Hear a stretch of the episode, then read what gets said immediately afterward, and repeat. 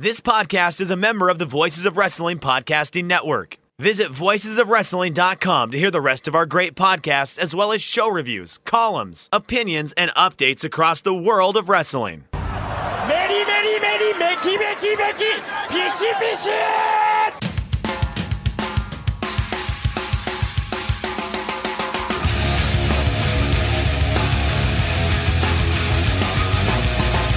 are listening to the Voices of Wrestling podcast with your hosts, Joe Lanza X out and go listen to some boring podcast where they're, where they're afraid of their own shadow. Okay? Don't listen to Joe Lanza because Joe Lanza's not changing. and Rich Kraetsch. Give me a I name. like him. Who delivers this guy in a big spot? Joe, don't yell at me. I like In, him. in the big spot, who delivers better than this guy? Stop yelling at me. I agree. All right, welcome once again to the Voices of Wrestling flagship podcast. I'm Rich Kraetsch alongside, as always, the King of Banter, a very good family man, Mr. Joe Lanza. Joe, what's happening? Wait a minute, come on. We've been talking for 45 I minutes. it's been quite a while. Hi, Joe. How is your night going? Jeez, what's happening? What's new, I can't, Joe? I, I can't possibly. It's so inorganic. I I- mean, we've been talking bad, for yeah. 45 minutes before you slap record. I'm not. I'm not repeating. I said hello to you 45 minutes ago. You know. How are the college basketball games tonight, Joe? That's, that's fine, because you know what? I wanted to get right down to business anyway. Um, last week on the show, you had mentioned uh, that the TLB had brought two even worse, even more horrendous signs into your household, including one that you you you advertised to me was the worst thing she has ever brought in your house yet. Because we had Yeah. laughed, there was the live, laugh, love. There was a few just pretty terrible like Christmas decorations or whatnot. And I thought you were being facetious. I thought you were exaggerating. I thought you were lying when you said no. This thing that she brought in is the worst thing I've ever seen. Uh, Joe, I, I had to bring it up. I'm sorry, but this is you got to stage an intervention or something. Something has to be done about this. I'm staring at it right now. It's hanging up in the room. That So I'm for people that can't see, I guess what, it's up to you if we want to share this picture to the world later. It, it- it's totally up to you. Uh, but you can probably find this. I'm sure it's just some like thing that if you search up on on Amazon or whatever, it'll probably come up. But what essentially it is, it's a hanging sign with four different boards. They appear to be wood, some faux wood possibly. So it's a it's it's a hanging sign with four boards of of wood, and the first board says, "You're braver than you believe." The second board says, Yeah. "And stronger than you seem." And the Yeah. third board says, and smarter than you think. And the fourth Right. board says, loved more than you know. yes, you gotta stop this, Joe. I'm staring right at it. this has gone too far. This has gone too far. She's a lovely woman. You gotta stop this, though. it's a great inspirational message. um, so I made fun of this and I sent pictures of it into the uh, the old office Slack, and I think I posted it into the Patreon channel of the uh, of the Discord. So if you pay five dollars a month, you can see what this bad boy looks go. like. Nice little cell. Um, but then TLB saw it on my phone, Caught. and she's like, "Wait, is that the thing on the wall?" And I was like, "Yeah." I was like, "You know, I make fun of you all the time. I, I take pictures of the dumb, of the dumb things you have all over the house on the wall, um, like the one right behind me, as a matter of fact. And I think I've showed you this one. This one says, "May your journey always lead you home." Is what this one says behind me. Um, but uh, I say, yeah, I always take pictures of these of these uh, dumb things, and and the other guys take pictures of the dumb things that their wives have hanging up all over the place, and we basically just laugh at you. You know, we laugh at you guys, and um, you're gonna be sorry that you decided to do this bit because then she said, "Oh well, that one," and she's talking about the one that you're referencing with the four pieces of wood there with the Uh-oh. four. Am I gonna feel bad here in a minute? You're gonna feel Oh horrendous. no! oh god! Go You know where she got this? You know where she got this? Oh no! For donating to a children's cancer charity. Oh, I feel horrible. Okay. And you didn't tell me you were doing this bit. Oh Jesus! a children's cancer God, charity. And like, feel this was like this was like the gift for donating to the charity. Oh. So I was like, you know what? I mean, and then when you read the four, like read it again, it makes sense, You're right? braver than you believe, stronger than you seem, smarter than you think. And lo- yeah, yeah, definitely something can be attributed to a dying child. All right, Boy, that went backwards. Yeah, it really did. Let's okay. That went a Um, little sideways. It did. Wow. Good lord. Good lord. Um, Um, You should have picked the laundry one. I was You about really to, uh, Joe. It's funny you should mention it. The other one I have on my screen right now, and I was gonna, I was gonna dunk on this one too. This one, I hope this one's just bought like this was just bought on Amazon or something, right? This is a tchotchke, yeah, purchase somewhere. Yeah, Okay. ab- It's uh, there's some bubbles and then a basket, and it Yeah. says life is like laundry. Dot dot dot. Loads of fun. yes. so that one wasn't a cancer donation, right? Or uh, that was just Ah, yeah, they're just, um, it's just awful. That one that had no pretty bad too. life is like laundry, loads of fun. That's right. yeah. I mean, it's a it's a It's good also outlook, I false. guess. Nobody likes laundry. No, get out of here. no one likes laundry. Laundry is universally hated. But um yeah, that adorns the laundry room in the house. That that one that I posted there. You know, you haven't seen a fraction of them. I've only probably shown you Where did these Um, come from?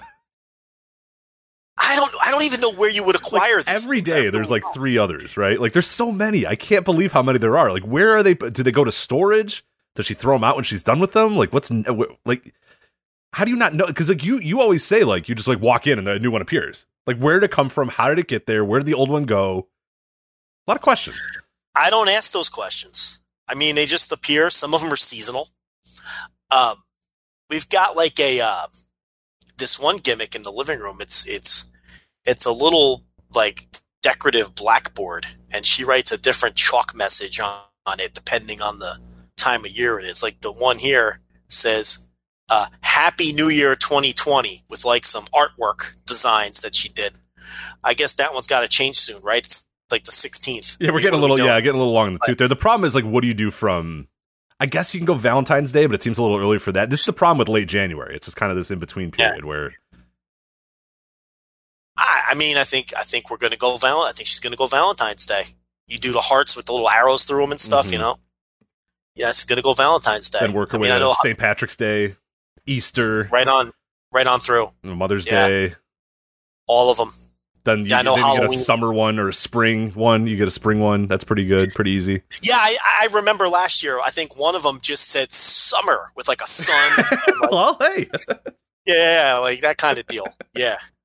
Hold on, let me get let me snap a pic here. Hold on, I'll get you for it. I'll, text, I'll text it right over. this is the here. worst bit. I feel horrendous about this bit now. I um, this is the kind of stuff that never adorned my home until because I mean I told you look this was like a serial killer's lair blank walls, empty rooms. blank walls empty rooms oh that's a blurry picture hold on let me try Yeah, don't die. Don't This over me. Yeah, come on. there's other like decorative things around this too there's like a um all right here we go this is the best I'm gonna all right I sent that off to Now, did any of these were any of these for like you know a, a, a, an animal care lead? Like, I don't want to make fun of anything else now. I feel I'm I'm I can't my guard's been broken down. I feel terrible about making fun of any of these anymore. It's like you know, oh, that's what I got for you know donating a thousand dollars to the you know. The, Right, right, right. yeah. So th- I no, but that's she saw it on my phone and told me that, and I, I was like, wow. I Happy New you. Year. That's nice. Oh, a little nice little birdhouse right there too. yeah, you see the Happy New Year gimmick, Yeah, like that's that's, good. all. Yeah, yeah. Okay. It's all chalk art. You know, she does a little. uh Yeah. So I don't listen. I don't know. I just is what it is, man. You got to live with it. You got you got to live with it. It's it's part of the game. Yeah, that's what they do. They that's how they decorate. I don't. I, I don't know. What do you want from me? It's for a kids cancer charity. yeah, that's terrible. That I feel horrendous. Oh my god. and we're burying it over here. But uh, you know the worst thing now though is like you go to a museum or you go to like an exhibit or you go to like an aquarium and you know what the new grift is when you walk in they, they tell you oh everybody get together let's take a picture right and they take this picture of you when you get in the place and then when you're leaving the place they try to sell you the picture Oh yeah, yeah. have you been hit off Oh, of course. Yeah, yeah, all the time. I mean, it's it's a it's it's it's that's a uh, uh, you know that's like the worst grift.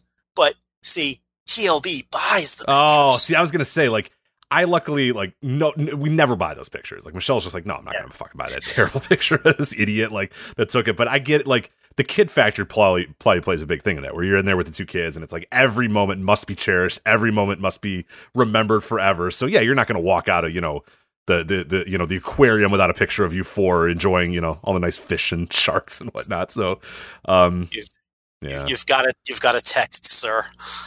another one. okay, Yeah. Yeah. That's a- Is it you in that the aquarium There it or is. something? There it is. Yeah, yeah, yeah. yeah. Is the aquarium picture that we got hustled for for probably forty nine dollars or It's a good whatever it picture though. That's a good feel. Yeah. Everyone's looking. Everyone's good. There's dolphins in the background. Look at the see. Zoom in on the forced smile on the girl. It's hilarious. I, okay, She- is that a she forced knows smile? it's a grift. she she knows she's It's getting a had. forced smile. Yeah, she's like, how much is this picture going to be? Eighteen dollars? Get out of here. That's ridiculous. Like, She- She's three and she knows it's a grift. She knows. You can tell by the forced smile, you know. But uh, that's a Yeah. good picture. No, that's I like that picture. So those, those are like all over the house too. So yeah. that frame's a disaster, but that's all right. Yeah, the, the picture's fine. The frame's a disaster, but I, I can't. Yeah, I don't know. hey, you got you know what? You go. You win some. You stay up until all hours of the night watching Pro Wrestling Noah. She buys aquarium photos. It's you know, it is what it is. visit to the aquarium. Yeah, Right. yeah. That's the uh, that's the famous "You had me at Merlot" shirt too. Yeah. Yeah. Oh dear God. Oh, you're, you're crying over there.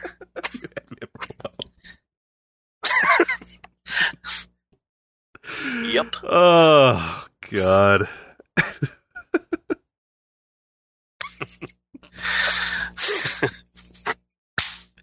Hey, listen, this was your bit. Oh God! It turned around. It, it, it, it was bad, and then it got good. Now it's now it's just fantastic, or it's terrible because it's just me giggling to myself. Yeah, yeah. now, now you've got God. forget it. You've got the laughs now, I and you can't jiggle. stop. Yeah, and now because I'm laughing and making noise, like my one dog keeps trying to climb on me. Like, oh, what's wrong? Like you're you're you're not feeling well. You're crying. Yeah, I'm not. Uh, oh Jesus. Um, I was gonna say. I was gonna say that the uh, different. of all the museums, where would you rank the aquarium on like the muse- in in the museum, planetarium, art museum? Like where where does the where does an aquarium rank in in, in the Joe Lanza uh, rank? Because I rank aquariums very highly. Oh, I, I, I love a good aquarium. Yeah, I'm into the fish. Okay, Yeah, because because like in Chicago we have like our, our aquarium is like elite. it's a great aquarium, and like our museums are fine. Like people like them a lot, but I will always, I will never ever ever pass up an opportunity to go to the aquarium, and and and the line to get into our aquarium is always like five hours long. It's ridiculous. You got to buy tickets way ahead of time and all that sort of shit uh, to get in because everybody knows that the aquarium is the elite one. So I was just curious if you uh, also agreed uh, with that as well. So No, aquariums are the best. Yeah, they're fantastic. Big fan of the fish. Hey, you get nice It's not always fish, you know, you yeah, yeah. You got sharks in there. You got some otters will show up every so often. You got the dolphins. You know, there's a lot of good stuff that can come in. Seals. Yeah, yeah, some good old seals. It's everything's like well lit too. There's, Alligators. there's good lighting. There's you know exotic creatures from all across. Yeah, whereas like, because like, where, are you are you more of a, an aquarium guy or a zoo guy? Because I feel like you can't be both. I like them both. okay, you, you you do like no, them I like, I like I like them both. I mean, you know, the zoo depends on the time of year too. The worst is going to the zoo and they're like, "Oh, we're sorry, but uh, the cheetahs don't come out in November. We got them." Right, the aardvark. That's some bullshit. It's too cold for the aardvark, so yeah, sorry. Come on, like, Right, that's right, right. What do you want them to do? Fucking tase them till they go out there? Like, what are you gonna do? Yeah, like I, I came here to see some fucking cheetahs. You know what I mean? Now you're telling me I can't see the cheetahs. But uh, you know, you never re- really run into that problem with it with an aquarium, you know, because it's all temperature controlled water and whatnot. So sometimes you do get screwed at the at the fucking at the zoo. Mm-hmm. Um, yeah. So, but but they're, they're fantastic. You know, anything with the animals is good. I like any kind of museum. You I really could- can't go wrong with a museum. Yeah, yeah. Like we, uh, you know, Art Institute is. We have the Art Institute in Chicago. It's like an art museum. It's it's fine. Um, that one I could probably put pretty low uh, on the rankings, and and and most like kind of natural museums or history museums or whatever all depend on like how much effort is being put into it. I like a good history museum, but sometimes Yeah. like you know. The main one we have in Chicago, they haven't updated in like years, so it's like I've seen the same shit. It's like, oh, it's King Tut's tomb, and I'm like, I saw this when I was eight. Like, let's move it on here, guys. Like, we're done with the Egypt thing. Let's Yeah. let's let's move on to a different thing here. Let's move on to a ex- different exhibit, possibly. But yeah, so that kind of Yeah. Anyway, all right. I, I, I had to blow through the "You Had Me at Merlot" shirts thing, and I think I have. So we're good. I think we can move on to the next uh, chapter of this the saga, whatever the hell this is here. On uh, this is a late night recording too, so things can get a little wild here. But we got we got a ton to talk about here. A ton to talk about. Uh, we have Impact Wrestling's Hard to Kill pay per view. We're going to talk about that, review that. NXT UK Takeover Blackpool 2. Of course, we're not going to forget about that. Noah had a big show uh, on the January 4th, January 5th. We're going to talk about those shows uh, as well. Evolve. Evolve is running this weekend, Joe, and we have a. Uh, you've told me a little game to play. I know nothing about this game. I know nothing about the Evolve show, so I'm very curious uh, what this is all about. AEW has a new TV deal. Are we going to do a little check in with WrestleMania weekend and see if it's been saved yet from the uh, uh, garbage wrestling. Uh, Marty Scurll has a new ROH deal, and uh, unfortunately, we have to start with this news.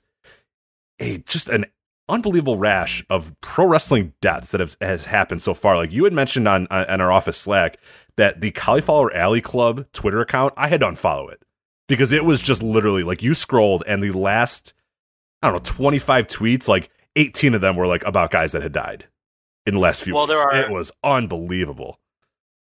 There were nine wrestling deaths in the first 15 days of 2020. So that's that's just crazy. You know, that's more than uh, you know one death every other day. So, um, you know, what today's the 16th, I guess. Nobody nobody died today. Yeah, So, we still have a few hours, I guess, but uh, uh, yeah. unfortunately, the big ones we want to talk about, uh, I, I- I think maybe we'll break these down into into little mini segments, even though I don't think we have a ton to talk about uh, with a bunch of these guys. But I know earlier in the week, uh, one of the big ones out of Japan uh, was Kendo Nagasaki, uh, his, his his passing away, and and I don't really have. I don't have any strong or any real big takes. I mean, I know the guy, I know the photos, I, I, I know the, I've seen a few matches, but I can't really talk, you know, with much, you know, expertise about Kendo Nagasaki. Can, can, can you, uh, either? this is the American version of Kendo Nagasaki. Should be pointed out too, not the uh, you know the British version. Right, of Kendo right, right, Nagasaki. Although they were, you know, they they were both stars, but yeah, um, you know, well before my time too. Uh, Rocky Johnson was another one that just came down yesterday, and that that was big news around the wrestling world because not necessarily because, and uh, unfortunately, maybe not necessarily because of Rocky Johnson, but because, of course, being the Rock's dad, that that's a, a pretty big thing. But people remember him. He's a, he's a he's a well known figure. He's obviously he's been in the WWE Hall of Fame. He's he's been on TV a lot in WWE, and they've they've always kind of talked about him largely because again, like the Rock became you know the biggest wrestling star, and now he's you know Hollywood's biggest star. So anytime you know his father passes away or whatever, that's big news. But for like straight pro wrestling fans or people that listen to the show or whatnot, I, again, like I don't, he's kind of before you and I, both of our times. Like I, I've seen a fair amount of his stuff, but I again can't really speak to a, a, a ton of expertise about him. I would say I, I would definitely recommend um, this morning's. Uh, I'm recording. We're recording this on the 16th, uh, as we said. This morning's Wrestling Observer Radio uh, with Dave and Brian. Dave goes into like 35 minutes of Rocky Johnson's entire career, which is super fascinating. Stuff that I never knew, you know, just right off the top of his head, telling you where he went to, what he did. He's in here, he's in Memphis, he's in Hawaii, he's doing this, all this sort of like he did a fantastic job. He will do a far better job that you and I uh, could ever possibly do about Rocky Johnson. So if you want to go back and listen to uh, uh, this morning's Wrestling Observer Radio, uh, WrestlingObserver.com, uh, F4WOnline.com if you want to listen to those. But uh, yeah, did you have any uh, any any Rocky Johnson sort of memories or anything that you wanted to talk about uh, with Rocky Johnson? He, he was really before your time as well. A little bit before my time, the tag team with Tony Atlas was '83. I was way too young to be watching wrestling in 1983. Um, his last real full year in WWF was '84. Um, I my first memories really of wrestling are around '85, and he was kind of being cycled out by then. And really, that was his last run in all of wrestling. Was really that '84 run, that it, the the '84 year with uh, with WWF. So uh, my only exposure to Rocky Johnson was like watching, was like renting and watching VHS tapes in the mid to late 80s, you know, with stuff from 83 and 84. It wasn't watching him in real time. But I do remember watching a bunch of those tag matches with Tony Atlas, um, you know, from, from, you know, around 1983 or so. But yeah, that, that's really my only frame of reference of Rocky Johnson.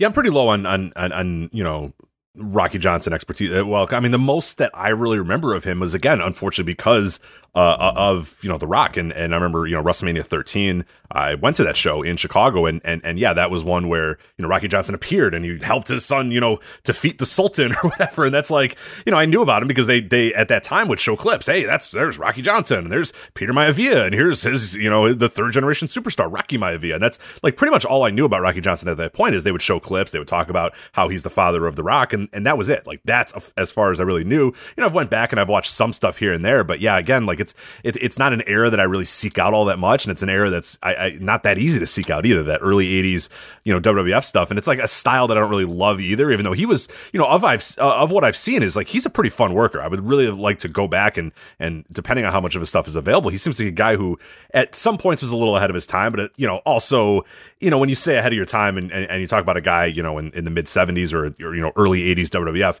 like doing a head scissors was like, whoa, holy shit. Like, look at that guy. Like, that strong guy's doing a head scissors, but he was still a brick shithouse. He was still a, you know, a giant dude. He could just like, you know, throw drop kicks and do head scissors. And, and at that time, you know, you know, and, and that's no slight against him. That was a big deal uh, in that era, especially in those territories and in that in those certain companies. So it's like, but again, it's it, it's not a style that like you know, I've, I've really sought out. It's not an era that I've really sought out as well. And then a lot of his other stuff is, you know, 70s California and, and, and Hawaii territory stuff. And it's like, yeah, that stuff's just not that easy to find. And it's not something you're just going to kind of bump into and say, yeah, you know what? I'm going to watch, you know, all the, uh, all the old Olympic auditorium shows from LA in 1972. It's like, it's not something that really, you know, is top of mind or really is available to, to a lot of people out there either. So it is tough to kind of be an expert on Rocky Johnson unless you kind of grew up in that era, grew up where, you know, in the territories where he was big in. I mean, he wrestled everywhere. I mean, you know, Florida, Portland, um, the St. Louis. Uh, you know, he, he pretty much made his way through every major territory for the most part. Um, you know, even some uh, Memphis.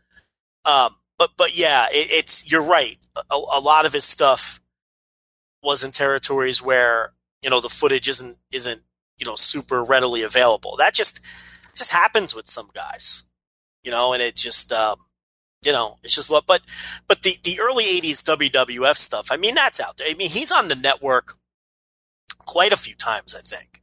I mean, I don't think there's like dozens and dozens of matches, but, you know, if you wanted to find some Rocky Johnson on the network, you could, I, I, I know that you could. I know for sure I've seen at least a couple of Rocky Johnson matches on the network. So, and, and he's the kind of guy that the network might do something for. Right. I wouldn't be surprised at all um, if if there's a Rocky Johnson collection at some point, you know, later this week or early next week, uh, with some of those tag bouts with with uh, Tony Atlas and and and uh, you know, he worked a ton of MSG shows, and there's footage of Rocky Johnson that they, um, without question, have access to just within their own library, let alone whatever else they own uh, from elsewhere that they can that they can throw in there too. But um, he's definitely the kind of guy I could see, um, you know, just with the rock connection alone, uh, where, where they would uh, maybe put something up in the, in the coming days. Right. Yeah, I'm, I'm, looking right now. If you do if you do a search of Rocky Johnson on you know their horrendous search function, uh, you have to filter through a lot of rock matches, but you can get to it eventually, and a lot of it is because like you know Rocky Johnson came down to the ring with you know the Rock. So uh, there's a lot of that in there. But there, there's a, there's quite a few. If you scroll and, and, and look at matches, I yeah. think there's 31 matches total. But I don't know. Yeah, none of not all of these are him, but uh, there's a pretty good amount. That I'd, I'd say about 20 of these uh, are, are, either uh, singles matches with him or you know, tag matches with him. And uh, there's one of him and Andre the Giant versus Don Muraco and, and Big John Studd. Uh, there's Rocky Johnson and Pedro Morales versus Ivan Koloff and Mr. Saito. That sounds pretty cool. Um, yeah, there's some single matches here. There's uh, Rocky Johnson, Volkoff, uh, Rocky Johnson, David Schultz. Uh, Black yeah. Demon and Rocky Johnson is on there too. So yeah, anything that took place, it looks like yeah, Philly, uh, Madison Square Garden. So there's a few, but like you said, they're they're probably sitting on a lot too. Uh, that that I'm sure someone got a memo. Hey, you know, whatever you have Rocky Johnson wise that's digitized, you know, let's throw it up there. Let's get a collection going. And and, and yeah, it'll be interesting to see uh, what they do for him. And and and, and he's a guy I, you know I'd like to watch a little bit more of. Uh, just because yeah, it's nobody I've really sought out. So it's be maybe a good weekend to kind of watch those matches. I mean, they're not going to be long matches. There's not going to be a whole lot in there, but it'd be good to you know familiarize myself a little bit with his career. I mean, there's you know between the MSG and Philly shows that you're talking about, which are always filmed, um, then the Allentown tapings that you know they still uh, uh, you know have access to, and Um, you know, he was a tag team champion uh, multiple times. There's title matches that, um, yeah, he, he held the, well, I, I, guess he only held the WWF titles with, with Tony Atlas once, now that I think about it. Um, and that, that was either 83 or 84, or ran from 83 to 84. But, um, but yeah, you know, they had a, definitely had a match against the Wild Samoans that I one million percent have seen, um, you know, multiple times. Um, yeah, I mean, there's just a ton. I mean, you know, he worked those Allentown tapings, I'm sure, for for uh, for years and years, and all that stuff's on tape. So j- just with their own footage alone, they could put something together. So we'll see if they do it. Yeah, and as far as like you, you know, he was on the Wrestling Observer ballot twice. So he he first came on in 2008. Uh, he fell off in 2009. He got back on in 2015. Uh, and as of last year, well, he's still on the ballot actually. This year he was still on the ballot, uh, but only got 23 percent in the historical uh, U.S. and Canada region. So yeah, he's a guy that, and I think if we when we when we have talked about that region as well, he's a guy that I don't think anybody really um, goes out of the way to. I mean, yeah, a, a good wrestler, a, you know, a good guy for his era. But yeah, it feels like most people that even you know lived through the era would probably not put him in, you know, the Wrestling Observer Hall of Fame. He's in the WWE Hall of Fame, but like, I mean, we know what the score is with that. So, yeah, I mean, they they won the titles from the Wild Samoans in Allentown, and that's a match that was on, I think, multiple early Coliseum video releases. I know I've seen that match like a bunch of times when I was a kid. Um, you know, and then they held the titles. I'm looking it up now through early '84. You know, so you're you're talking into the early um, Hulkamania era. You know, because they defended against people like uh, Orndorff and Piper. You know, on house shows and a lot of matches with the Wild Samoans. Uh, so, you know, and then and then he stuck around. We were talking about off air into early '85, but he wasn't pushed. You know, by that point, he was like a prelim guy working singles matches early on house shows, and he lasted into the summer. But obviously, he wasn't at WrestleMania. They didn't put him on the WrestleMania one show, and I wouldn't be surprised if he was bouncing between WWF and other territories in '85, also. Mm-hmm um, which is why they were just using him as a prelim guy in singles. Because Tony Atlas, after that tag run, was in and out of the company. Like he'd come in for six months, do something stupid, come in for three more months, then go somewhere. Like Tony Atlas was was in and out, and and after that team broke up, they didn't really have. I know Rocky Johnson teamed with SD Jones a little bit um, after Tony Atlas had left the first time, and it seemed like they didn't really have a role for him. And then once he left WWF for good in '85, he really didn't have a significant run anywhere else. But um, that's as intelligently as I can talk about them because, like you said, I don't go back to the '70s, and and a lot of those territories are not territories that I am super familiar with. Right. So, it was interesting. You know, Dave was um, talking about on on Observer Radio this morning the the uh, I had a run in Memphis in like the late 80s, early 90s. I want to say I forget the exact years. And they, they promoted him as a boxer. They basically were just like, hey, you don't know who Rocky it's, it's, it's one of these like relics of the territory era where like you couldn't do this anymore. But like they were just like, hey, this guy's not a wrestler. He's a boxer. And he was like a trained boxer for, for many, many years. He, you know, he was a sparring partner of Muhammad Ali and stuff like that. So it was like legit that he, you know, was he, but they had him come in as like a guy that didn't know any wrestling and was only a boxer. And then eventually they had him like learn how to wrestle. Hey, this boxer is really taken to wrestling. Let's teach him how to wrestle. That was his gimmick was he was like a boxer turned wrestler, uh, which I find just fascinating because like again, like this guy was like working, you know, at Madison Square Garden, you know, months prior, years prior, whatever. But yeah, in Memphis, they didn't know that. You know what I mean? They didn't know that, you know, Rocky Johnson was a former WWF tag team champion or whatever. It's just amazing uh, the borders that were up before in, in, in, you know the early days of wrestling where you forget now where it's like it's implausible yeah, that you would just be like, no, hey, this guy doesn't know how to wrestle. It's like, yeah, he does. We just saw him. He's you know, you could do a character, but nobody would believe it. Nobody would buy it. But here it was like hook, line, and sinker. Hey, that boxer looks like good. He's that boxer could be a wrestler. He's like a former you know champion. He'd been wrestling for twenty years or whatever at that point. So yeah, forget just Madison Square Garden. He was a headliner all over the country, you know, for years and years before that. But you know, pre-internet, and you really the only way you would know it is if you were like a newsletter reader, which were like the smarks of the day, I guess. And it's like, yeah, you can pull that off. And how would your fans be any wiser? I mean, Rich, that that was the days where in a lot of those territories, including Memphis, you would do the same show in every town on the loop, including the same title change in every town on the league. right, right. because again, how would how would anyone know? So they would just they would do like a tag title change seven straight days in every town, you know, and then when you get to TV, you know, the new champions would be there with the belts or whatever. But it's like it was a totally different time where you can pull shit like that off easily. You know, it's it's you went to the shows in your town, that's it. That's all you knew. You know, for the for the most part, if you were just a casual fan who, who went to the matches, so I could totally see how they could pull that off and treat him like he was just some guy off the street who was a pro boxer. So, um, yeah, wildly different times. And then there is La Parka, which I guess we said, you know, it's wild. You can't just like say that one guy's one thing and one guy's another. Well, here's a man who um, was the second La Parka. This is not, of course, LA Park. This is La Parka.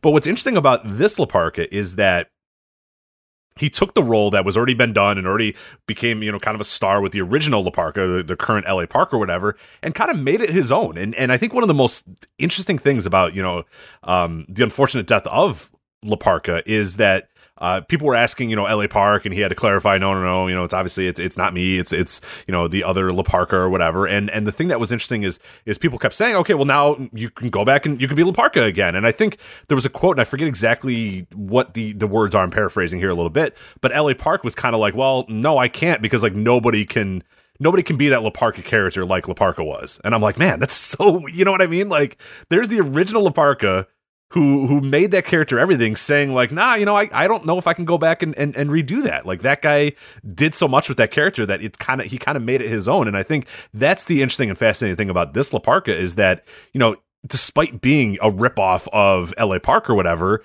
he ended up like you know making it a long career, making it a thing that mattered, and and, and becoming kind of a, a, full cure into his into his own, which is tough. Like that's like you know the fake Razor Ramon becoming like a legend in WWF. Like you know what I mean? Like they're like yeah, you know whatever that that Razor Ramon's better than the original Razor Ramon. They're like, and that's not saying that LA Park is is, is better than La Park or, or that La Park is better than LA Park or whatever, but just the idea that he was able to kind of take that character, kind of make it his own, and and, and make it as legendary as the original one is, is is a testament to his skill as well. Yeah, I mean, he definitely, um, you know, got his version of it over. Um, you know, totally different. And they had a feud too. Don't forget that they they feuded with each other. You know, a few years ago. Eventually, they they did business, but um, yeah, it was more of a, a you know kid's character. You know, his version of it, but um, with the dancing and everything. But what I mean, this and make no mistake, just because it was several weeks or even several. I mean, I don't know when the the, the, the dive when when was that dive? Yeah, so we I, um, I, don't I forget if we talked about the dive on on this. I believe it I was I want to say November or October was when the dive was. I, will find out exactly, that but it, oh, it was a while. So that's okay. Well, that so either way, you're talking about. I mean, this is an in ring death. I mean, because his death was the direct result of an accident yeah, match, October. I thought it was know? late October twenty first. Sorry to interrupt, but yeah, October twenty first. And and yeah. we had we had reports that like he's not surviving the night. Like that that you know everyone the tweets out there were like, oh this is this isn't good. He's done. Like this this you know maybe they'll get him long enough for like friends and family to see him, but but he's not lasting. And and it's unbel- I mean it's it's I guess a testament that that he was able to live as long as he was. But yeah, October twenty first, uh, two thousand nineteen is when the dive happened. So um, Rush was actually in the ring. He was the opponent that he was trying to dive after there. So. Yeah, and it's. I mean, we talk about it all the time. I mean, you know, it, it's.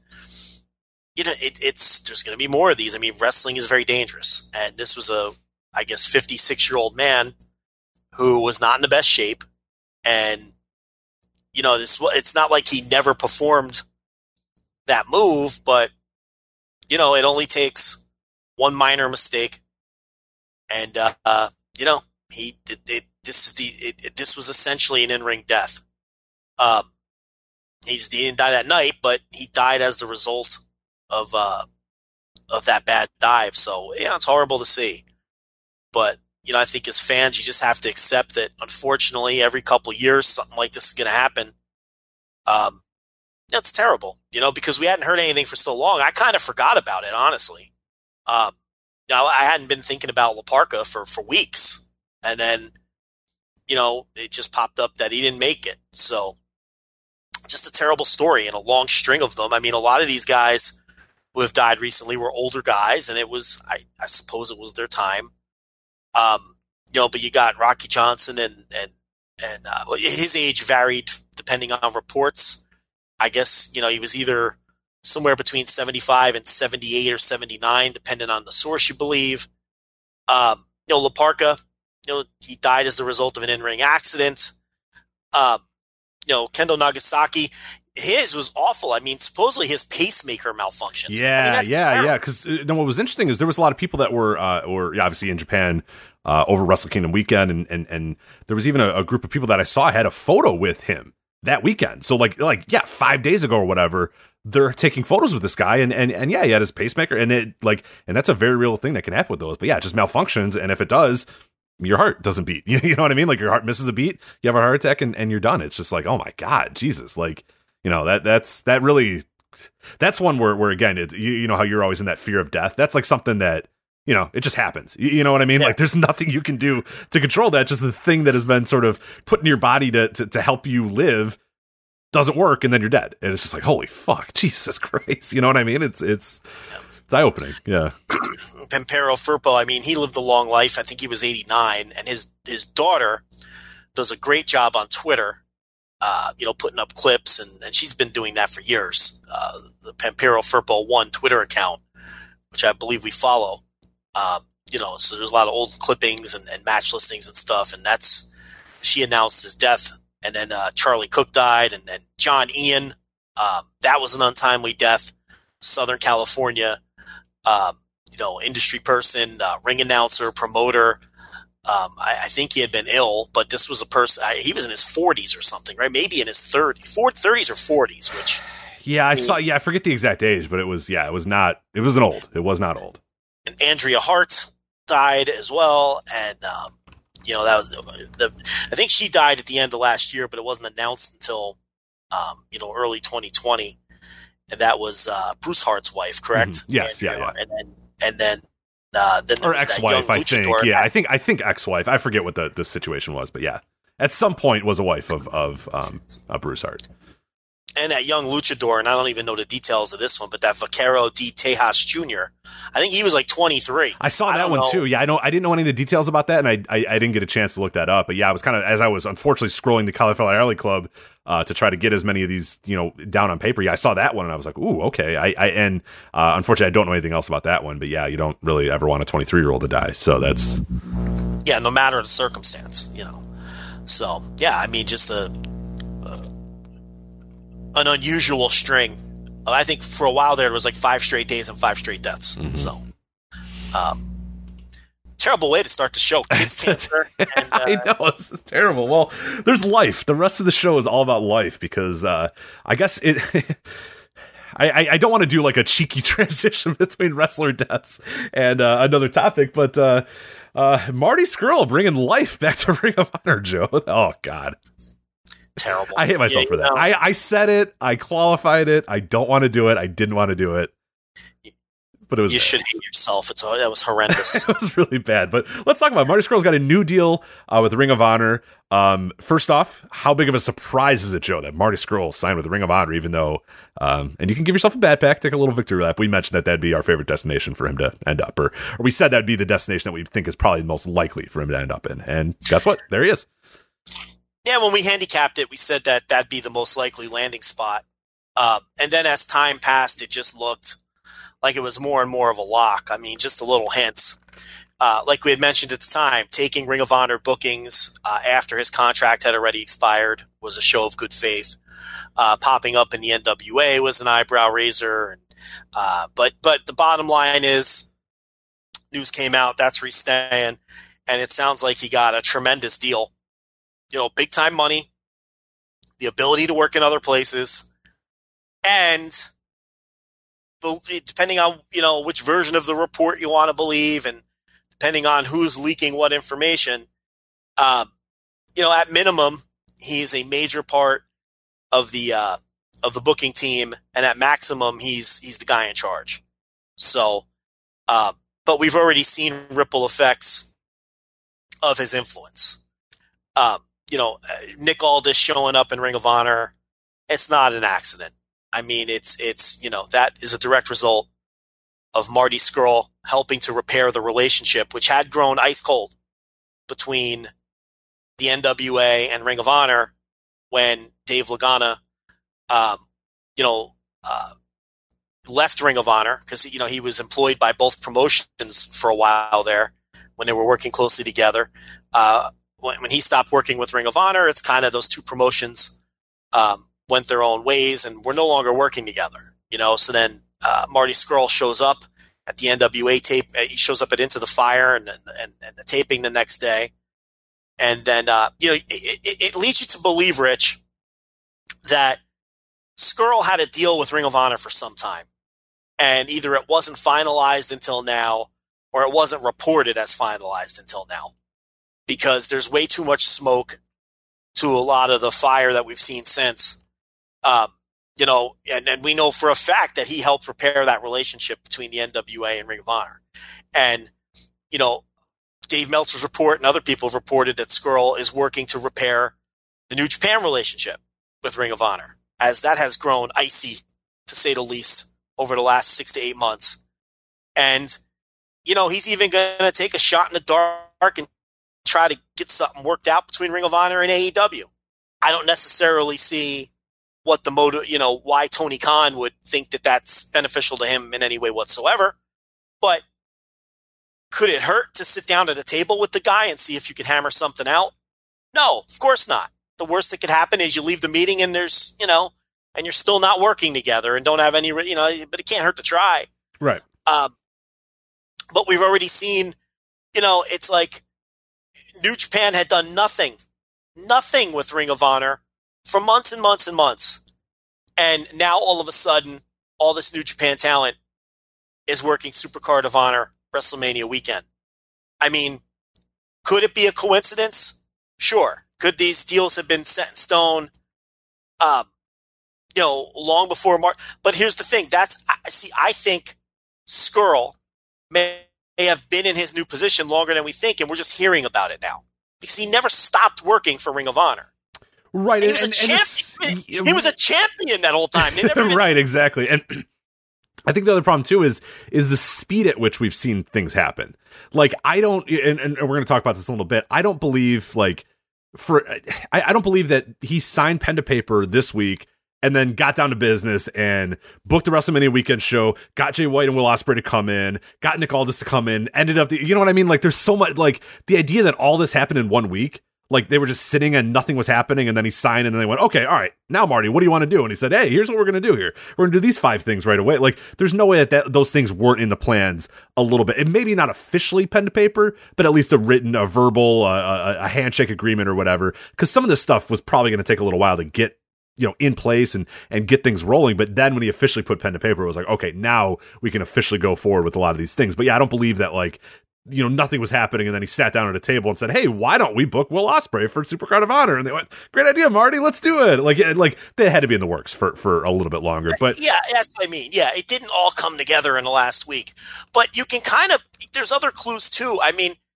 it's really weird that you know the collective moved the For the Culture show off of Thursday afternoon to Friday night, right? And then replaced it with another show, the Texas Forever show. And then two weeks later, the WrestleCon side announces that there's going to be a New Japan show Thursday afternoon. It's a giant red flag to me because the For the Culture show is set to be one of the big shows for the collective WrestleMania weekend. It already has a ton of hype. And I feel like the New Japan show didn't come together until maybe mid to late February. And then the collective, they got that For the Culture show out of Dodge. They don't want to go head to head with New Japan with that show. They want to, you know what I mean? So I feel like now that could just be me connecting dots, but it's something I was thinking about today. You know, and it was like definitely weird because for the culture was one of the first ones that they announced that entire weekend and it's the one that i would say that's got the most muscle behind it i would say that that show you know if i was going wrestlemania weekend that would be a surefire one that i'm going to that looks like an awesome show Well, out, outside, well, outside of Janela and Bloodsport, it's easily their most hyped show Absolutely. for that corner of WrestleMania weekend. So it's like, and and it's go and it's a and the show is going to be a big deal.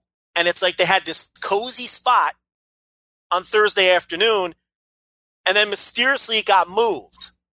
And then I found out, uh, you know, before the fact from Justin Bissonette that they were putting the Texas Forever show in that slot, you know, before it was announced. And he was like, hey, man, I'm, I'm going to be running Mania weekend. And I was like, let me guess, you're getting that Thursday spot because that had been vacated. They pulled, they moved for the cold. And it's like now, two weeks later, we find out New Japan is running a show in that spot. And it's like, it seems to me there was some wheels in motion there, is all I'm saying. You know, it's like, oh, well, shit, we don't want this big show, this big time show we're trying to put together, this for the culture, going head to head with fucking New Japan. You know, so we'll stick these new guys who have never run before, you know, uh, you know, we'll give them the spot and we'll get For the Culture out of here.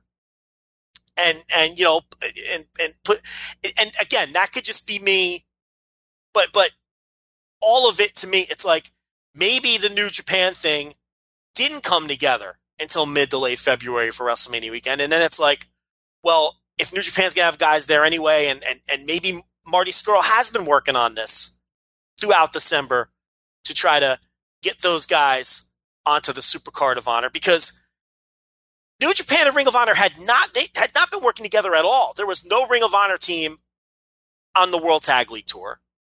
And I think the last time there was a Ring of Honor presence in New Japan, and probably what Marty Scurll and Super Juniors. I mean, there was no one in G one, right? I think who was the Super Junior Tag League? Wasn't it? um It was someone, but it was kind of loose, if I remember correctly. Wasn't it? um Or there wasn't. Yeah, there wasn't in the Super Junior Tag No, League either, wasn't. right? Yeah, so I think it would have been. It would have been. It would have been Gresham in the in the Super Juniors, right? Marty was the year prior, and Marty I believe. Scurll. Yeah. and Marty Scurll. Was he in I think year's? Marty was in it too. Yes, he was. He had the horrible match with um Oh right, the Taichi Yeah, Samori match, the one that just ended. Yeah, it just ended ten and, minutes and, ago. and yeah. Scurll, and Scurll always retained a very good relationship with New Japan, and um, to me, it's just too coincidental. I think, and, you know, and, and it's his it's his idea to run the free show in Baltimore, and you know, it's just an I. The plan is just to get try to get as many people in the building as possible. I mean, you can see changes already. Is the point? The NWA relationship is fixed. The New Japan uh, situation looks to at least be moving towards uh, uh, uh, some big changes and, and being fixed. The free show in Baltimore. So, uh, what's the common denominator? What's the only thing that's changed? You know, him getting a promotion. Nothing else has changed. So, and these are all things that he had reportedly uh, been working on. So, Mhm. you know, we'll see. You know, and then you know, as far as you know, in ring, because that people forget it's not just the booker's job to put matches together. It's all of these things, relationships with other promotions, wrestlers that you're going to put on your shows, long term directions, and yes, who's winning the matches on on that's that's almost the smallest part of the job, but it's the one that everybody hyper focuses on. You know, who's winning and losing the matches. But it, it's such a bigger job than that. Yeah, absolutely. You know? Yeah, especially at this level, at the Ring of Honor level. Like I, I, I know firsthand. I've been to shows and seen Delirious running back and forth and and talking to his media guys and talking to the camera guys and talking to his social media guys and checking like that guy. He they run the show basically on on that day. Yeah, he decides who wins and lose, loses or whatever. But yeah, there's so much more of that. It's building wrestler relationships. It's it's maintaining wrestler relationships, maintaining relationships with other companies, as you said. Just becoming the really be being the the the the, the office face, the corporate face, whatever you want to call it, of that company. That's the job, and that and that's what it is. And and, and like again, I don't want to do this thing like uh, we we often wrestling do like the after this point when this guy got hired or whatever, everything good. Oh, it must have been from that guy. But it's hard not to give Marty a lot of credit for this because we see where Ring of Honor was the the last year, and and the, and the, the momentum that overall Ring of Honor has had, uh, and the lack of momentum really that, that they've had over the last year, the last real handful of years as well. You know, the elite leave at, at the end of or the beginning of last year. You know, yes, they do the brash of immediate signings or whatever, and it's like okay, there's some life there. We get Bandito, we got Jeff Cobb, we got these sort of guys, and then MSG happens, and then the rest of the year they were basically just a non-entity. Their the relationships with other companies seem to falter and, and, and become absolutely nothing. You know, they kind of became a, a laughing stock in terms of the way they were booking, the new talent they were bringing, all that sort of stuff. So it's hard not to think, you know, hey, look at what's going on in the last week. Like I don't think Ring of Honor. I don't think we've talked this positively about Ring of Honor in years, and and even in the days when they were doing really well, a lot of us. I mean, a lot of the topics that you and I were talking about were, well, geez, they know that the elite are going to leave at some point, right? Like, are they ready for that? I mean, that's that's our show that we did for the last three years is looking up looking up and down that roster and saying, all right, let's take the Young Bucks and and, and Cody and, and and Kenny and all the New Japan guys out of here. What do you have left? You know, what's left? What what, what the corpse of this company is is is you know, there's nothing left here when once the elite leaves. So that was kind of the topic for a while, and now we at least have a new topic here. The topic is okay, we're starting to we're we're building those relationships back up, and and we're and and those are good. I mean, for Ring of Honor, where they're at right now, as long as they don't become over reliant on New Japan like they were during a lot of the delirious days, which again, I'm not going to discredit him for doing. That's I, I, have no issues with him saying, "Hey, look, book some New Japan talent and sell out all these arenas or whatever." Who cares? Like that is it was good business and it got them to the biggest business they've ever had or whatever. It's just there was never that next step. There was never that next plan. There was never the okay, who are the next guys up? Who who you know what what what are we doing with the talent on the way in and whatnot? And and and yeah, now I think hopefully that there's a little bit more there's just a new voice in there. There's a new energy in the arena and in the building or whatever. And, and and, you can feel it. You can feel it in the first week that that he's you know technically took over this job. And hopefully you can feel it for you know the next few years. He's, he's signed now for two more years. And yeah hopefully there's there's better talent acquisition. I hope there's better training. I hope there's more relationships done with companies all across the world. Like we we know that ring of honor is better than what they've been in the last year. And and it finally looks like okay maybe we're on that right track again, and and and Marty might be the one spearheading it, which is is pretty cool to see too. In all of my wild rambling and speculation, the bottom line is I feel like he's probably been in this new position longer than we all think. Is basically what I'm getting at, and it's a new voice in the room and an American promotion. What's the other thing we always complain about? It's oh, it's been the same people running American wrestling for for how many years? And this is another new voice. You know someone who has never been in a position of power in american wrestling. And and look maybe he'll be a shitty booker. I have no idea. But at least it's someone different who will presumably have some different visions. And we're already seeing some positive changes. And as far as marty Scurll, i mean the guy has we've talked about this for years too. He always seems to make the right business move. He is a very crafty businessman and even in the face of when you when people have thought he's made the wrong move, like leaving Evolve for Ring of Honor, he got killed for that in real time. People forget because at the time that was when Evolve was peaking and had all those names, and they were you know shuffling people off to NXT, and it's like what the hell would you leave them for to go sign with Ring of Honor? Remember they were pushing Marty Scurll. You know, he tapped out. I think he tapped out Tim Thatcher at WrestleMania weekend, and and he left. He went to Ring of Honor, you know, and people thought he was nuts. And then what happened while he was at Ring of Honor? He got hooked up with the elite and he had the and and, and he got hooked up with New Japan and he and he had the best, you know, had the big two year run and became a much bigger star for it. You know, and we've always talked about how Scurll was very smart on the come up to always sign short contracts. He never locked himself in. He would sign six month deals and eight month deal. And it's like, he would never lock himself in for a long time because then he would leave his options open. That's how he was able to get out of Evolve and go to Ring of Honor in the first place because he had a very short term contract with Evolve.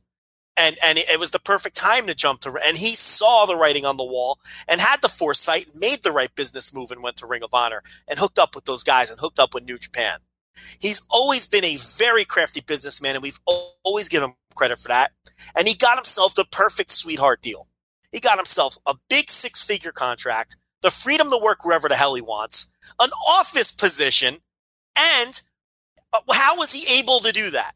Because it is a seller's market because of AEW. Mm-hmm. And this is what we talked about when AEW, uh, you know, became a company, whatever it was last year or whatever. This was going to be uh, a boon, especially to star wrestlers because now they call their own shots. Look at the deal he shook out of them. And don't think for one second it wasn't because he he had other uh, he had an obvious option with AEW. He had an he had a, a potential option with New Japan and WWE. We talked about it at the time. You know, because you have that leverage, look at the deal they put out. And AEW, I don't blame them for not matching that. They would have had to give him a big six money deal, six figure deal, when it, there's already talk that they're at their their their talent budget limit, and they're being very smart not to overspend on their on their talent budget. Okay, you would have had to break your talent budget. You would have had to give him an office position and you would have had to give him freedom to work elsewhere. AW wasn't going to give him that. Hell no. And I don't. And I don't blame AEW. I don't blame Khan for not giving him that. Right, yeah, we're, we're seeing a lot of that talk there. Like, ah, AW really blew this. That's a friend of the elite that goes over to Ring of Honor. Like, no, I think that's a, a to me that's a, a good deal for them to go. You know what? You got all that from Ring of Honor. Have fun, Marty. We'll maybe in two years we'll talk.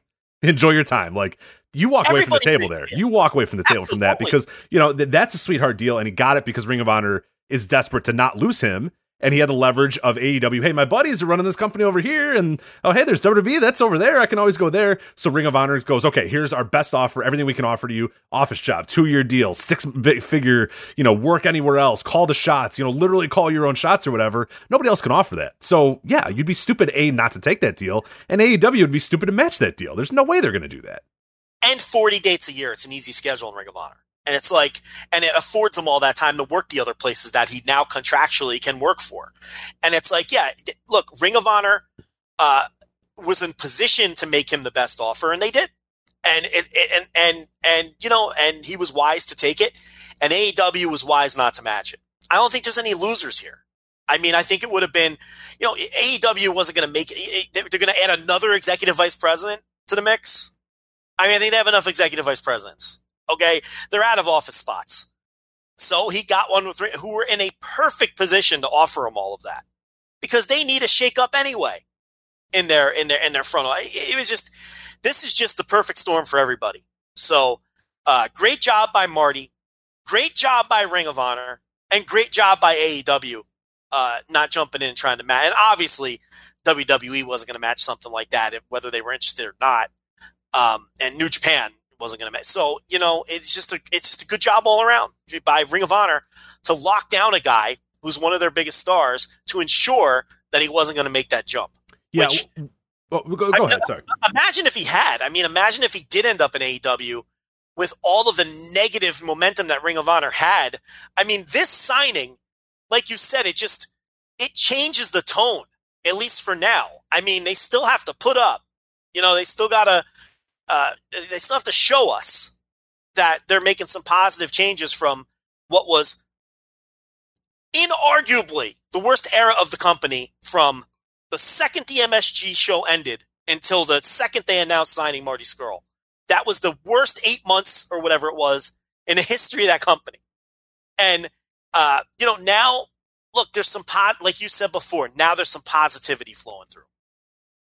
Yeah, and, and the one company I, I mentioned, you know, when we talked about this weeks ago was was New Japan of America was one that I was like, all right, well, if they're serious about this America thing, like Marty's a great get.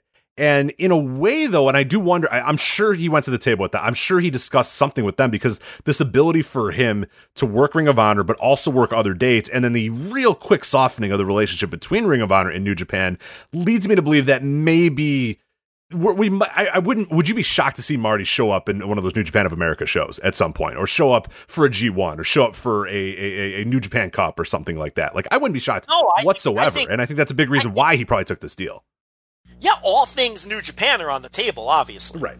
you know, because uh, you know, it, obviously the the relationship. Now, Harold Meij insisted that the relationship was never completely dead, and we all left because we're like, yeah, but you never use their wrestlers anymore, and your wrestlers never work their shows anymore. But you're telling us that the relationship isn't dead. Well, well, even that makes more sense now because these talks were probably going on this whole time. This is why I think Scurll. Uh, It, it, it probably was in this position a lot longer than we think. Right, right. Maybe he said, "Hey, don't say anything official. I haven't put pen to paper yet, but it looks like I'm going to be the booker, so you're going to be deal with me moving forward." And and yeah, whatever old hat things you had or whatever, any any beef that you had with Delirious or the old office or whatever, hey, go through me from now on or whatever. And and that would make Harold Meij say, "Yeah, you know what? No, it's not totally dead, I guess." So he obviously repaired the NWA thing before it was announced. Right. Because because he was there and he's got all this showing up in, in Ring of Honor shows, and that was all before this deal was in. So, you know, I, you know, you got to put two and two together here sometimes. So, um, you know, this is uh, and, and and honestly, I think it's good for the wrestling business that he's staying in Ring of Honor. Oh, absolutely. You know, You know- I, of all places that he could go, I was kind of hoping for Ring of Honor because a it keeps Ring of Honor healthy and alive. Because really, like you said, if, if he leaves Ring of Honor, it's like, all right, what are you guys really doing here? Like, what's going on with this company? Like, you're not investing in, in in talent. You're letting your biggest stars go. Like, that would feel like the nail in the coffin. If Marty is gone and and this New Japan thing isn't repaired, and, and the NWA thing never happens, and and Marty's now out on the door out. It, it's like, all right, well, you got you know you got Rush, you got Dragon Lee, and you got PC, like, but you're right back to you know July of of, of last year, which is just like all right, like you kind of just just there. You're just kind of content, and and and now for the first time in, in a while, like we we heard at the end of last year, a lot of like well, you know, predictions of people saying, look, I could see Ring of Honor getting sold in the next year. I could see Ring of Honor just selling their tape library to WWE or Sinclair getting out of the game or whatever. This at least lets you know, okay, no, they're not out of the game just yet. They're they're at least still interested in investing in wrestling, which again is good. We want that. You want more healthy companies. So this is yeah, a, a it works great for Ring of Honor and and and B, I love it from the aspect of that now we're going to see Marty Scurll in a, a, probably a bunch of different places as well. He's going to show up in NWA, which makes the NWA healthier, and he potentially could show up in New Japan of America or New Japan, you know, in, in Japan or whatever, which is cool because he always goes out there and he always kills it, and the fans love him there. So it, by by doing this, he's made three other companies a lot healthier. And that's just naming those three. We don't know what else is on the horizon or whatnot. And that's that's more of a positive. He goes to AEW, well, no, all those companies maybe go down a little bit or, or, or, stay neutral. Ring of Honor obviously goes down a lot, and AEW gains another guy. But I, I don't know. Like I, I, I kind of like this idea of him somewhere else. I, I don't want one company or two companies swallowing everybody up. Even if one of the two companies is AEW, and and and I like their approach and I like all that sort of stuff. It's still the idea of them swallowing all the talent isn't always the best thing. I like that some of these companies still have some some top tier stars and some top tier talent. So yeah, I, I this is the the perfect situation for me. I I, I love the idea of Marty in Ring of Honor uh, for the next two years. It just works the best. You want as many companies as healthy as possible. That's what's best for wrestling. So, and again, it's another it's a new voice in the room too, which is which is super important. Yeah, and we have to talk about that too. Yeah, I mean, uh, let's talk about the new voice. I mean, Delirious came into power 2010. Originally came into power, replaced Adam Pearce uh, at that point. There right. was a there was a brief Jim Cornette era. I don't know, 2011 to 2012, 13, somewhere in that area. Okay, he, so yeah, what? Here's how it went. He replaced Pearce, and and the Pearce era was just the problem with the Pearce era. Pearce replaced Sapolsky. It was just too much of a shock to the system because there were too many. And I and I and listen. I went to those shows. Yeah. Oh, I went to the first one I went to of a Pearce era was just like, what is this? It was just so different. Like finishes where guys were holding tights and low blow finishes. And it was just more of a traditional American television wrestling product and less of this hardcore, nerdy, work ratey, smarky product. It was, and it was a, it was a blunt object to the head sort of overnight change. I went to those first tapings and all of the, um, you know, unlicensed music was gone. Everybody was using generic music.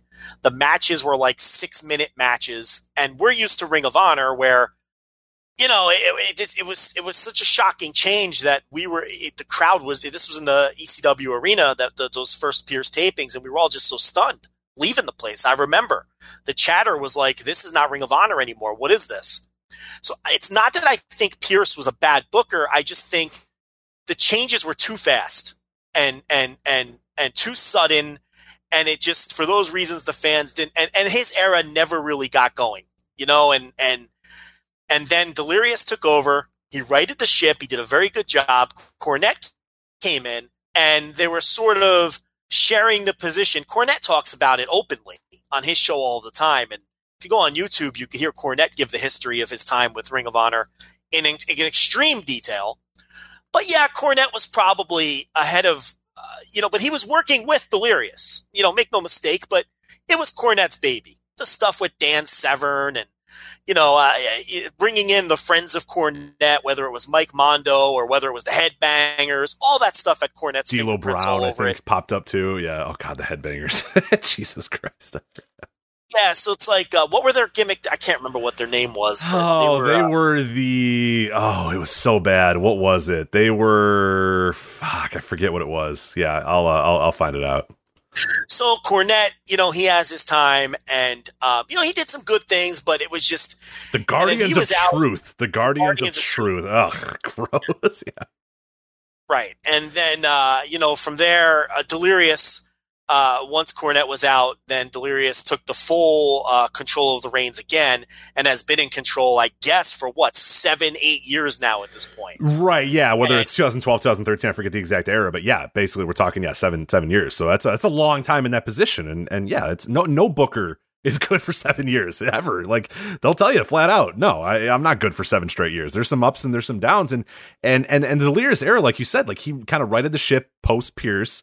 And I thought the post Cornette era was pretty good as well, like some pretty good stuff going on in Ring of Honor, and and really, you know, again, we can criticize the elite stuff all we want, and and and I did at the time, but we never. Uh, what we said at the time, and and you can go back and listen to the shows, is this is fun, this is good but make sure you're ready for when these guys leave because they're going to leave at some point. We had no idea that what, what they were going to do was AEW. Like I, I always thought that maybe the Bucks would just retire, you know, one day just go New Japan full time or that Cody would go back to like we don't know what, whatever it was going to be, but we always said, "Hey, this is fun. You're selling out arenas all over the place. You're a big deal right now. You're getting big money. You're, you're or, you know, you're you're on you know national TV technically with Sinclair, but like be ready for when these guys leave. Be ready for what's next." And that was his mortal sin was not being ready for what was next. He he relied too much upon New Japan and the elite talent, and and that really kind of caught him. But more than that too, like the stories just got kind of boring. The the, the the, the just the the voice in the room got kind of bored, and it's like it's it, any booker should probably probably has a lifetime of what would you say three five years tops. Most of them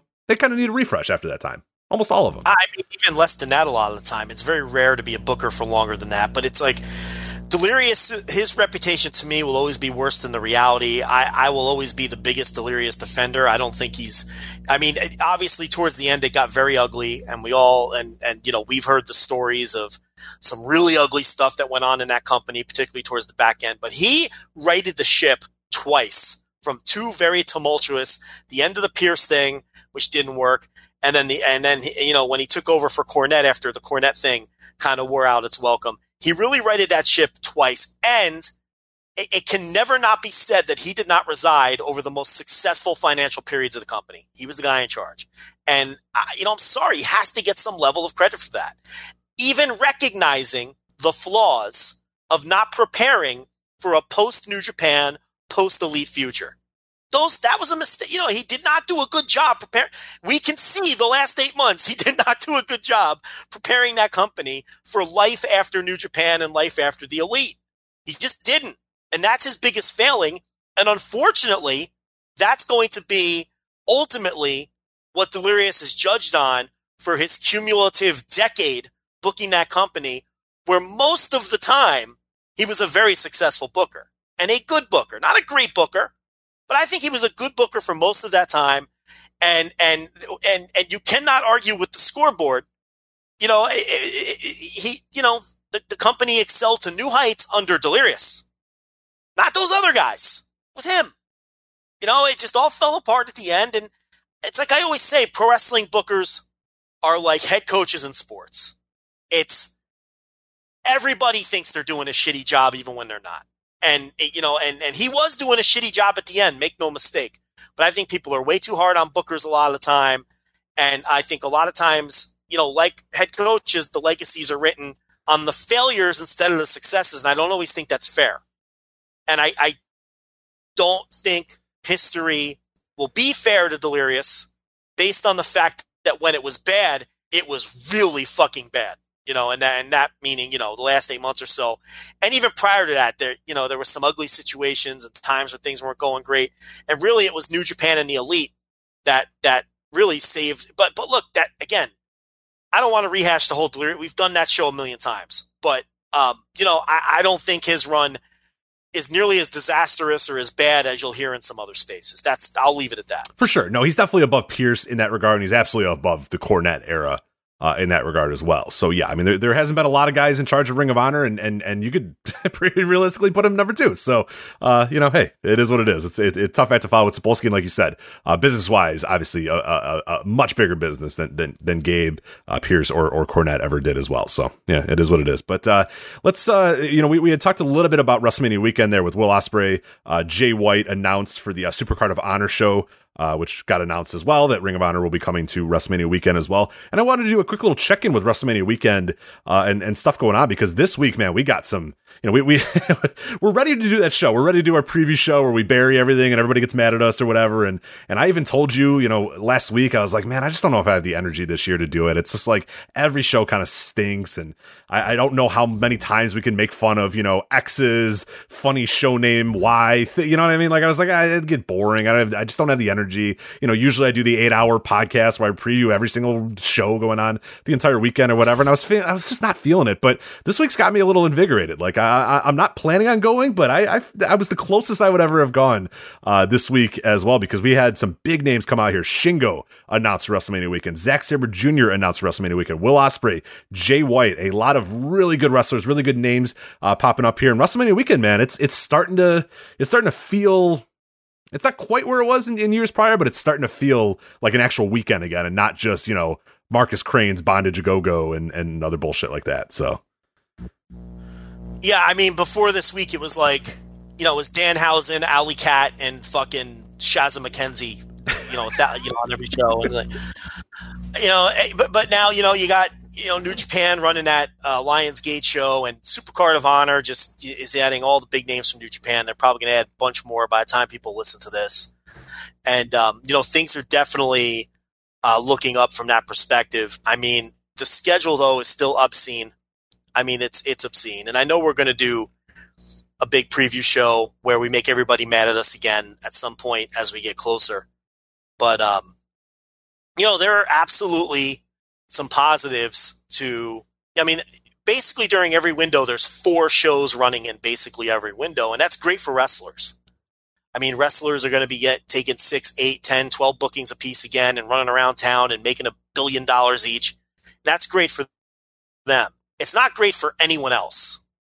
I mean, it, it's definitely, I mean, for fans, what you're going to get, and, and we had a lot of it last year, and it's probably going to be worse this year, is just overworked wrestlers who are tired, uh, running from venue to venue. Uh, you know, last year I saw David Starr and the Lucha Brothers and LAX just slogging through their matches. I saw David Starr three times in one day, by the way.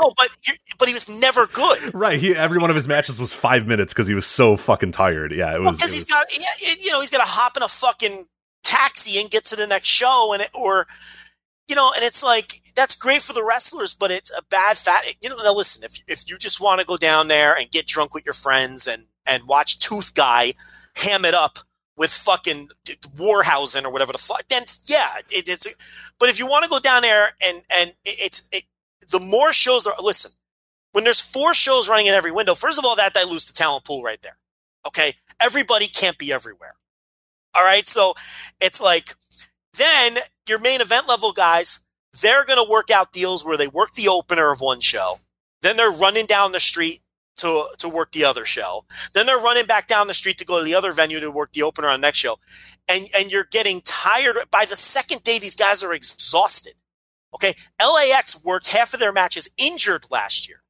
Okay. Lucha Brothers, we had people telling us in text messages that these guys were getting in their hotel room at four o'clock in the morning and then they're up at nine because they got to work pancakes and pile drivers at 11 a.m. It's like, and, and then you wonder why Fenix isn't even taking off his hoodie when he gets in the ring because he's working a six minute match or he's not doing anything because he's exhausted. And I can't blame the guy. I would take every booking too. And then I would sleepwalk through these matches too. Make that money. But it's a poor fan experience, you know, and it, it's, and I suppose it depends on what you're looking for. If you're looking for good matches and kick ass shows, the, the more bloated and bigger this schedule gets, the worse it is for you as a fan. Okay, that's the bottom line. If you're just looking to go down there and party and get drunk, and go to Janela's spring break, and then the next day go to your bondage show, and then go see Tooth Guy, and then go see Allie Kat wrestle 19 times. And all right, I, am not knocking you if that's your deal, but you can do it. I guess it's good for those fans, okay? But it's like, you know, for I would suspect most of our listeners. I mean, WrestleMania has peaked, but with the news this week, I'm kind of a little more excited about it because it looks like there's going to be some shows that you can sink your teeth into that aren't the same rehashed eight to 10 talents that are working everywhere doing their comedy shtick and their irony stuff. And it looks like there's some shows that have some potential now to be you know, the kick ass wrestling shows that WrestleMania will, weekend was built off of. Right. You know, right. Right. Until Janela Spring Break spurned all of these copycats. And that's really the problem here is everyone the Janela shows are so successful that everyone's trying to catch lightning in a bottle and and and find the next formula. The Janela shows and then Are they, uh, here's the thing: Are they trying to find the next formula, or are they just doing the same formula? Oh, I listen. I agree. Let's get everybody mad, but yeah, they're not trying to find. They're they're just doing what Joey Janela did, but just putting their own you know unoriginal twist on it. So Yeah, and I mean, you know, it's like, you know, I, I- I got a lot of respect for Brett Lauderdale, and I think that Game Changer, he's obviously the top promoter in town, and they've had tremendous ideas with Janela and Bloodsport, yeah, oh for And sure. and even with their own core company. But I saw him arguing with people yesterday about the bloated WrestleMania weekend and defending it from the perspective of it's just more options. Well, of course he's going to defend it. Why wouldn't he defend it? Okay, he's running that little collective there, and the more promoters that he gets on board with that, the more that they're splitting the cost. Okay, every additional show, every additional promoter that jumps in on this collective, okay, means that he makes more money because his shows are going to kill it like they always do. Okay, Janela's going to kill it. Bloodsport's going to kill it. Why? Why wouldn't he bring in, try to bring in every promoter from all over the country and jump in on this and run three? They're running three rooms at once in that building, in that Cuban club. There's like two or three rooms at once where they're running stuff. And why wouldn't you? Because if you're splitting the cost of the venue and the ring and the licenses or whatever the fuck Right, you already else, got you the already got the building, you already got the ring, you already got the lights, you already got the entrance. Fuck it, yeah, you want to come? Sweet, give me you know X amount of dollars and run your show. Get two p.m. in. You get more people to chip in, and it, and, and it just means more. And his, he knows his shows are going to do well, so it's like That's good never business. forget- Yeah, good business for him. But yeah, it's, it's a business. never forget that these are promoters. Okay, don't lose sight of that. So he's out here on Twitter telling people, "Oh, this is the same as a music festival. You wouldn't complain about, uh, you know, uh, music festivals with more band." Well, here's the thing: the bands only play once, guy. Okay, in this scenario, the wrestlers are wrestling twelve times and they're not having good matches anymore. That's the difference. Okay, if I go to a music festival, the band I want to see plays once. They give me an hour set and it's good, and they go home and then I see a different band play and another band play over there. I see a million different bands over three days. I'm not seeing the same core wrestlers wrestling on every single show like they are. So it was a it was a terrible comparison. You know, like, oh, it's the same as a film festival. No, well, I'm only watching every movie once. I'm not watching Tooth Eye on every show. It's you know, I'm not watching. yeah, if you were watching if I went Citizen Kane film- five times in one day, you'd, you'd you'd get tired of Citizen Kane by you know the second or third time. Yeah, and and that's the problem here you know so it's like i don't knock the guy's hustle i understand what he's doing here i get it okay? But you know the, the more bloated it is the worse it is if you want to see good shows and good wrestling. That's the bottom line and no one's convincing me otherwise. I'll debate anyone. I'll debate anyone and win. I, I i'm not losing that debate. I mean rich we talk to people who don't come anymore because they're like ah i come and it's you know matches aren't good anymore.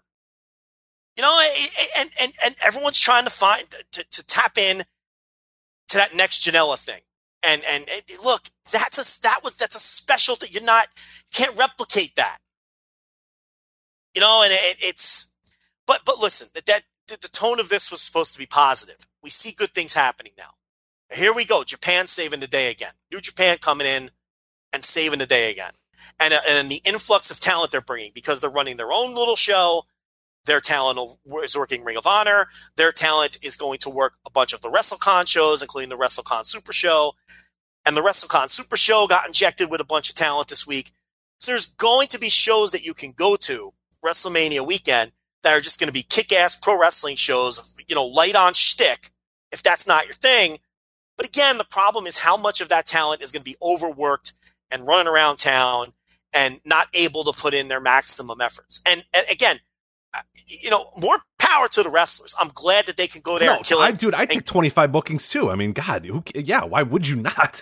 it's of course, like, yeah, I, I I would be David Starr and, and and and Pentagon or whatever, and work nine times in a weekend, and and hell, this year you can work. I, I think a lot of the venues, and I haven't I haven't mapped it out quite yet, but I think a lot of the venues are a lot closer too, so you could legitimately work. And, and there's stuff going on starting in Wednesday and, and running from you know 11 a.m. till 10 p.m. every single night, or until 2 a.m. every single night, or whatever. So yeah, you're good. Like if you you could really realistically these guys could work 12 times if they wanted to 12 13 14 i mean They work tw- danhausen's guys going to 12 like danhausen will be working at least 15 times good for him i mean good, good for him on doing that but yeah it's it might not make for the best you know user experience or the best uh, fan experience for that either so Yeah, I mean, you know, look, you, you can't stop growth, I guess, and it's like it wasn't that long ago that you had your two venues. You know, remember the old WrestleMania weekend charts? It was like two bar graphs. You know, here's what's running that venue. Here, here's what's running this venue. Uh, each of the three days, you know, and, and it's like now, you know, it, it's and like you said, they're running from 11 a.m. until fucking two in the morning in these places you know, four or five shows a day. They're running multiple rooms in the collective venue, at, you know, concurrently. They're running against themselves in some cases. It's just, my God, it's just, it's just, uh, it's so much. It just spreads the talent pool thin. Um, but you know, uh, it's, it's, it looks like uh, this week at least, it's looking up. absolutely yeah we got the the lions break uh show announced that's going to be up on uh, thursday uh, as well, which looks pretty sweet there. That's the same as the same time as the Texas Forever show, unfortunately. So yeah, those are going neck uh, uh, uh, head to head, which kind of stinks for for somebody who wants to watch both of those. Uh, the WrestleCon Super Show also on Thursday uh, looks pretty good, but the WrestleCon Super Show is going up against Bloodsport as well, which is kind of this unfortunate thing about this WrestleMania weekend. That like yeah, t- a lot of the shows that that really do look good, a lot of them are going head to head and kind of battling for those same times. APM is also progress on that day too. So yeah, there's a lot going on. It's crazy. And there's so many dead times where there's like four horrendous shows running against each other. And it's like, and then there's these windows where there's like all of these good shows running head to head. It's so infuriating the way the schedule fell as well. You know, so um, look, eh, look, there's options. You know, that, that's one thing. I mean, there's obviously options.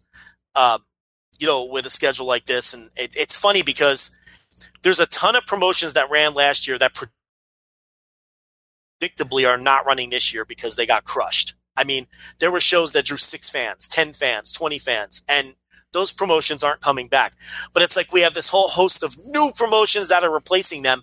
And this year is actually bigger than last year. I don't know when the breaking point is. Yeah, this really year, well, this year Because- there's the injection of shitty Florida indies that like the the they like the the Yeah. fucking mole on the side of, of independent wrestling, like these garbage ass. There's also like what the dollar store GCW that's running, like which is just the funniest thing ever. Their entire plan is, hey, we'll uh, we'll call ourselves we're Generation Championship Wrestling, but hopefully someone's too dumb and goes to our shows instead, and they're at instead of the Cuba Club, they're at the Italia Club. Like, how is this possible? I love this. I love this so much. It's GCW at the Italian Club of Tampa. So you got to know that you're at the right GCW and that you're at the Cuban club and not the Italian club. I love this idea.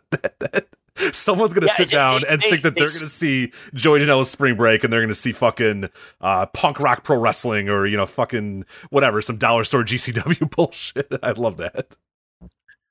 Oh, it's dirty what they're doing. They, they they stole the lettering. They stole. They copied the poster. They're running the Italian club instead of the Cuban club. It's it's it's the intent is to deceive. Absolutely. The intent is to deceive, and it's so dirty.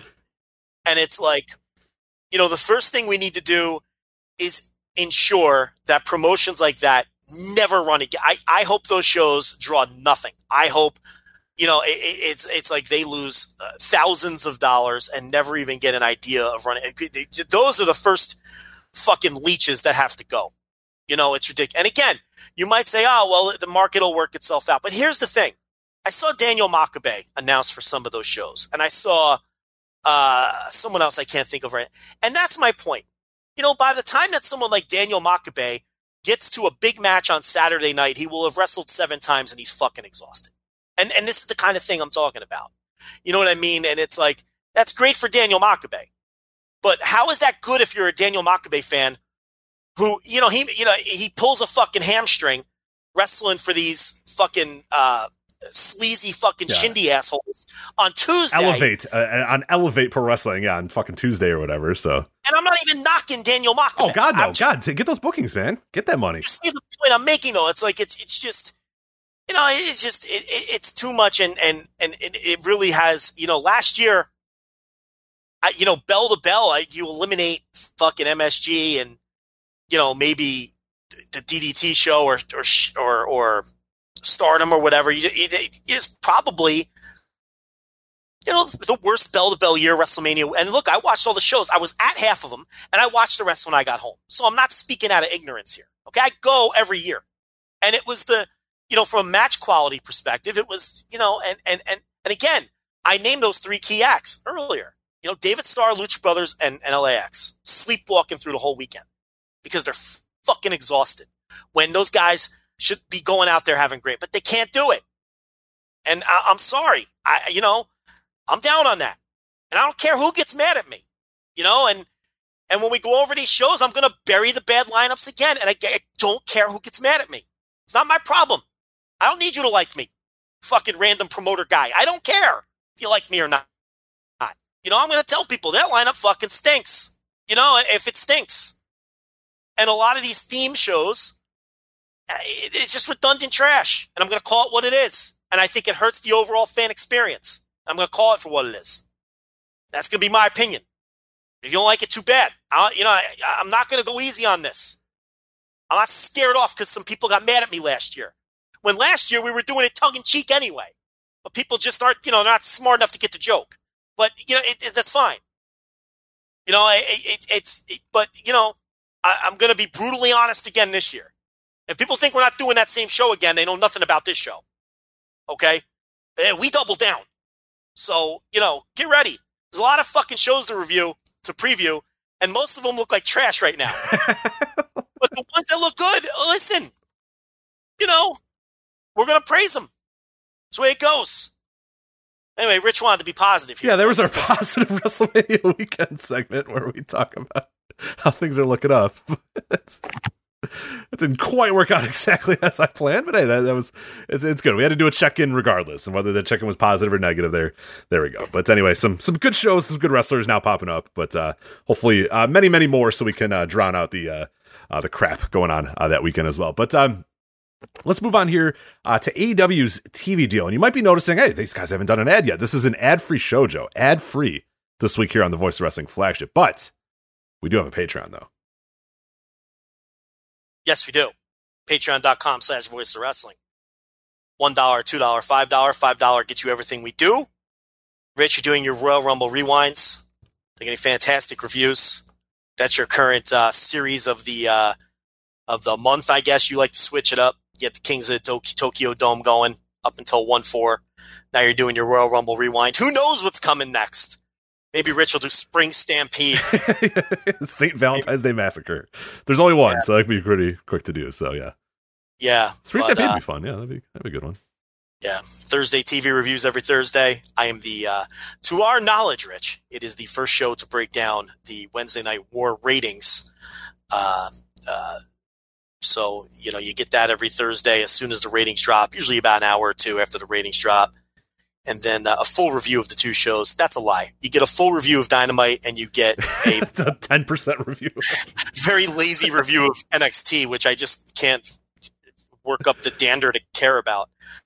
Um, but yeah, Thursday TV reviews, and then whatever else we think of doing. There's always stuff popping up. Yeah, Q and A's, um, you know, fun little old reviews. A lot, a lot of stuff on there. Yeah, you're, you're well worth the five dollars. I can tell you that overwhelmingly, well worth the five dollars daily news updates will be back now that I got my voice back.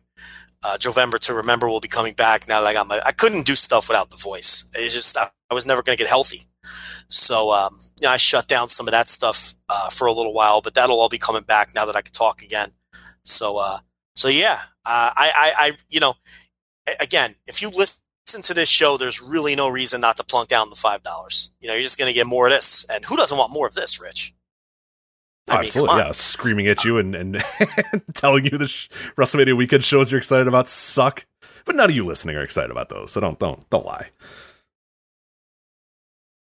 Uh, you know, it's uh, they love the ranting, Rich. They love they do. the ranting. Absolutely. VoiceWrestling.com slash Patreon for uh, uh, more of that good stuff. But anyway, uh, ad free the rest of the show, so nothing else coming up. Uh, but let's get into this here. Uh, AEW's new TV deal. I can't believe this is like the third topic we have to talk. There's not a lot going on this week in wrestling. Uh, plenty of stuff to talk about. Um, Press release here uh, says TNT, Warner Media, and AEW have renegotiated and signed a new four-year contract that would keep Dynamite on the station through the end of 2023. Uh, the four-year deal is worth 175 million, just under 45 million per year, and includes TNT having an option for two uh, 2024 at a significantly increased price. Uh, the deal would also include adding another hour of television later this year, which would be taped on Wednesdays but air on another night, uh, likely on TNT, but could be put on another Turner station as well. So the big news here is that AEW is not going anywhere. Uh, AEW now officially upped with uh, re-upped with uh, TNT through 2023 for sure, and also an option of 2024 for Turner to pick it up. Uh, as well. So that's the big news there. We'll talk about the additional show after that. But uh, what do you make of, of TNT kind of giving that stamp of approval? Turner saying, yeah, we like what you guys are doing and and we want you to keep doing it on our networks until 2023. Again, great news for the wrestling industry and great news for AEW securing a uh, long-term money-paying deal. Uh, what, 15 weeks into the run or whatever it is. So uh, they're, they, you know, as we've been saying all along, they've been far exceeding TNT's expectations. You know, TNT was going to be happy with 500,000 viewers a week, which is what their dopey little movies were doing. Just beat that and uh, you know raise the profile of the network, get that average rating up. They've been crushing that. You know, they've been they've settled in just under a million the last three weeks, right back where they were uh, basically when the show started. And uh, this is a huge vote of confidence from Turner to to not waste any time and lock this up long term. So they get 45 million a year, but they're no longer covering production. So it works out to about 20 million a year in additional funds that they weren't getting before. The previous deal, they uh, were not getting any money from Turner, but they were getting their production covered and they were getting an ad split, right? Uh, now they're getting 45 million, but they got to cover their own nut on the production. So it's going to come out to about 20 million to the bottom line out of that 45 million uh, once you subtract the uh, the production cost and they're keeping their ad split and in addition rich because they're adding the second show that also increases the ad split because there's going to be another hour of television now that they're going to be splitting ad money on so uh, this is a great deal for AEW. Uh, they are now profitable by uh, by all reports uh, because of this deal. And to be profitable, 15 weeks or whatever, three months into your run, uh, is pretty incredible. When when in reality, you know, you had to be planning on uh, losing money for uh, a much longer period of that. When when you when you're talking about a pro wrestling startup, they're just doing everything at an accelerated pace. All of their success is coming at an, ex- at an extremely accelerated pace. So for all the griping and the nitpicking of the week to week uh, you know, booking and the, the, the shitty angles on the TV.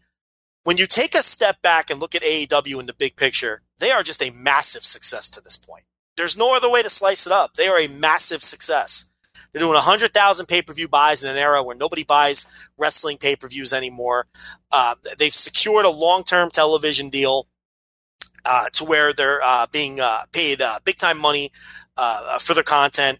And what this does too this long term deal is it gives you know potential free agents it's not a risk to sign with AEW anymore. You know, and that's a big thing that I don't think enough people are talking about.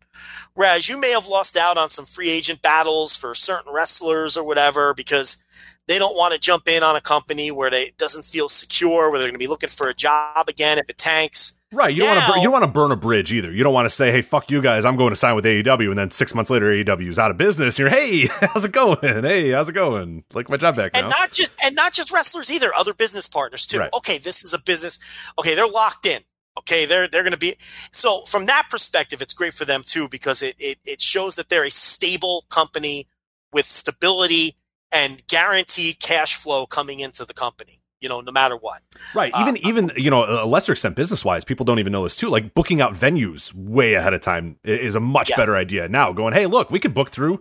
Hell, they could book through 2023 if they really wanted to. Like, you know, it's it's ambitious, but yeah, being able to say go into an arena and say, hey, we'll come here for four dates over the next four years or whatever is is is yeah, that's tremendous. Versus, hey, we just need this one date because we don't know what we're gonna we don't know what 2021 is gonna look like for us. We might not be here 2021, so no, we're not gonna put a deposit down on a venue, or we're not gonna do this, or we're not gonna invest in in in this, or invest in this technology, or invest in additional employees and all this sort of stuff because we don't know what's gonna go on. Like that is all that is done now. You got 2023 r- locked until 2023. You're good, and that you, you, people might not understand how important that is for a business to know, hey, we're going to be around. You know, we're we're not going anywhere. You know, barring some disaster that might happen on the horizon or whatever, but barring any disasters, we're here. We're we're here for the long haul, and that that's uh, allows so many more avenues to open up too. And you see, you have the ability now to reinvest some of that additional cash flow now too.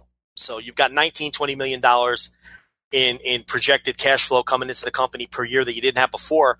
Uh, you can reinvest some of that or a great deal of that or all of that. And who knows, you know, there's a lot you can do with 19, 20 million dollars a year of additional cash flow that you didn't have before.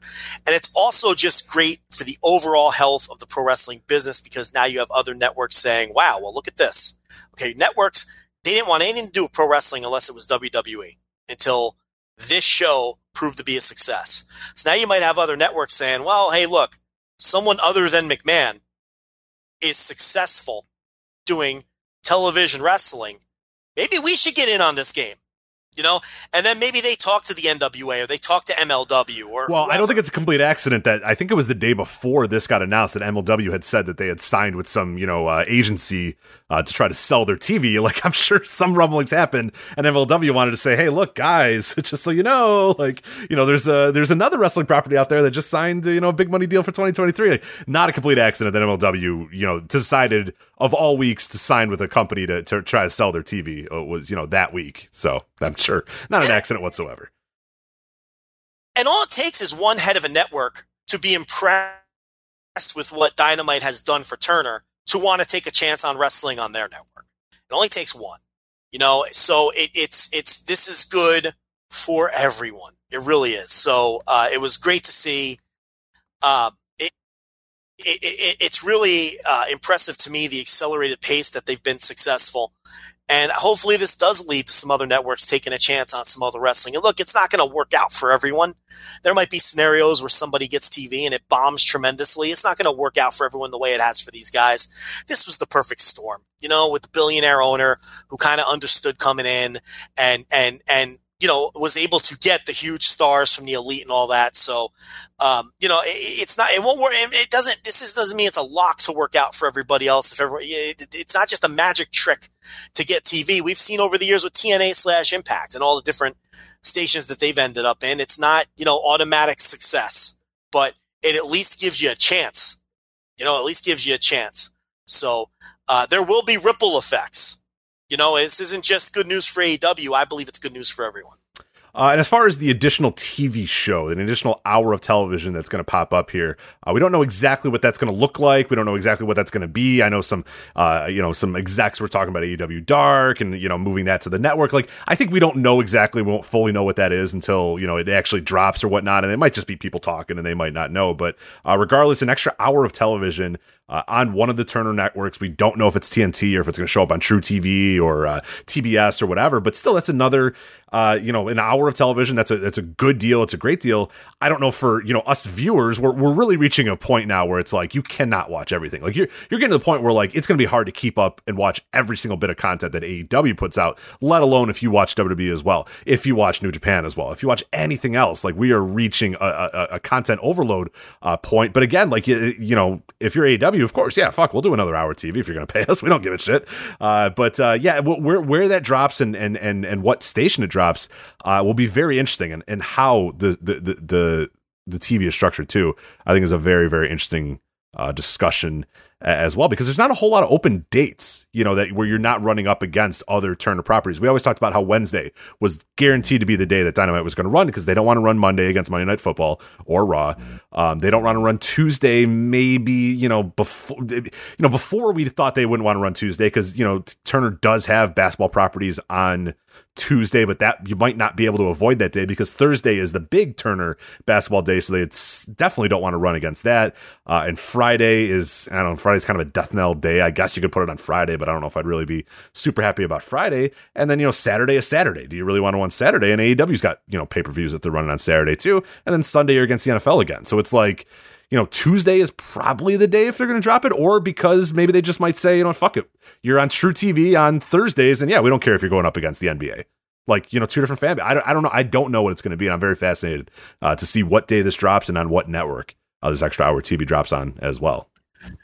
Well, the initial report is that Dark was staying, and that there was going to be another, like in in other words, three shows. Right. One on YouTube, and but now some later reports have come out. To, our boy Tony Maglio came out and said he spoke to someone at Turner who said it's going to be Dark is actually going to be the second show. So I guess it would be moving off of YouTube and and be moved, uh, you know, to one of the either one of the Turner networks or the HBO streaming service or or whatever the case may be.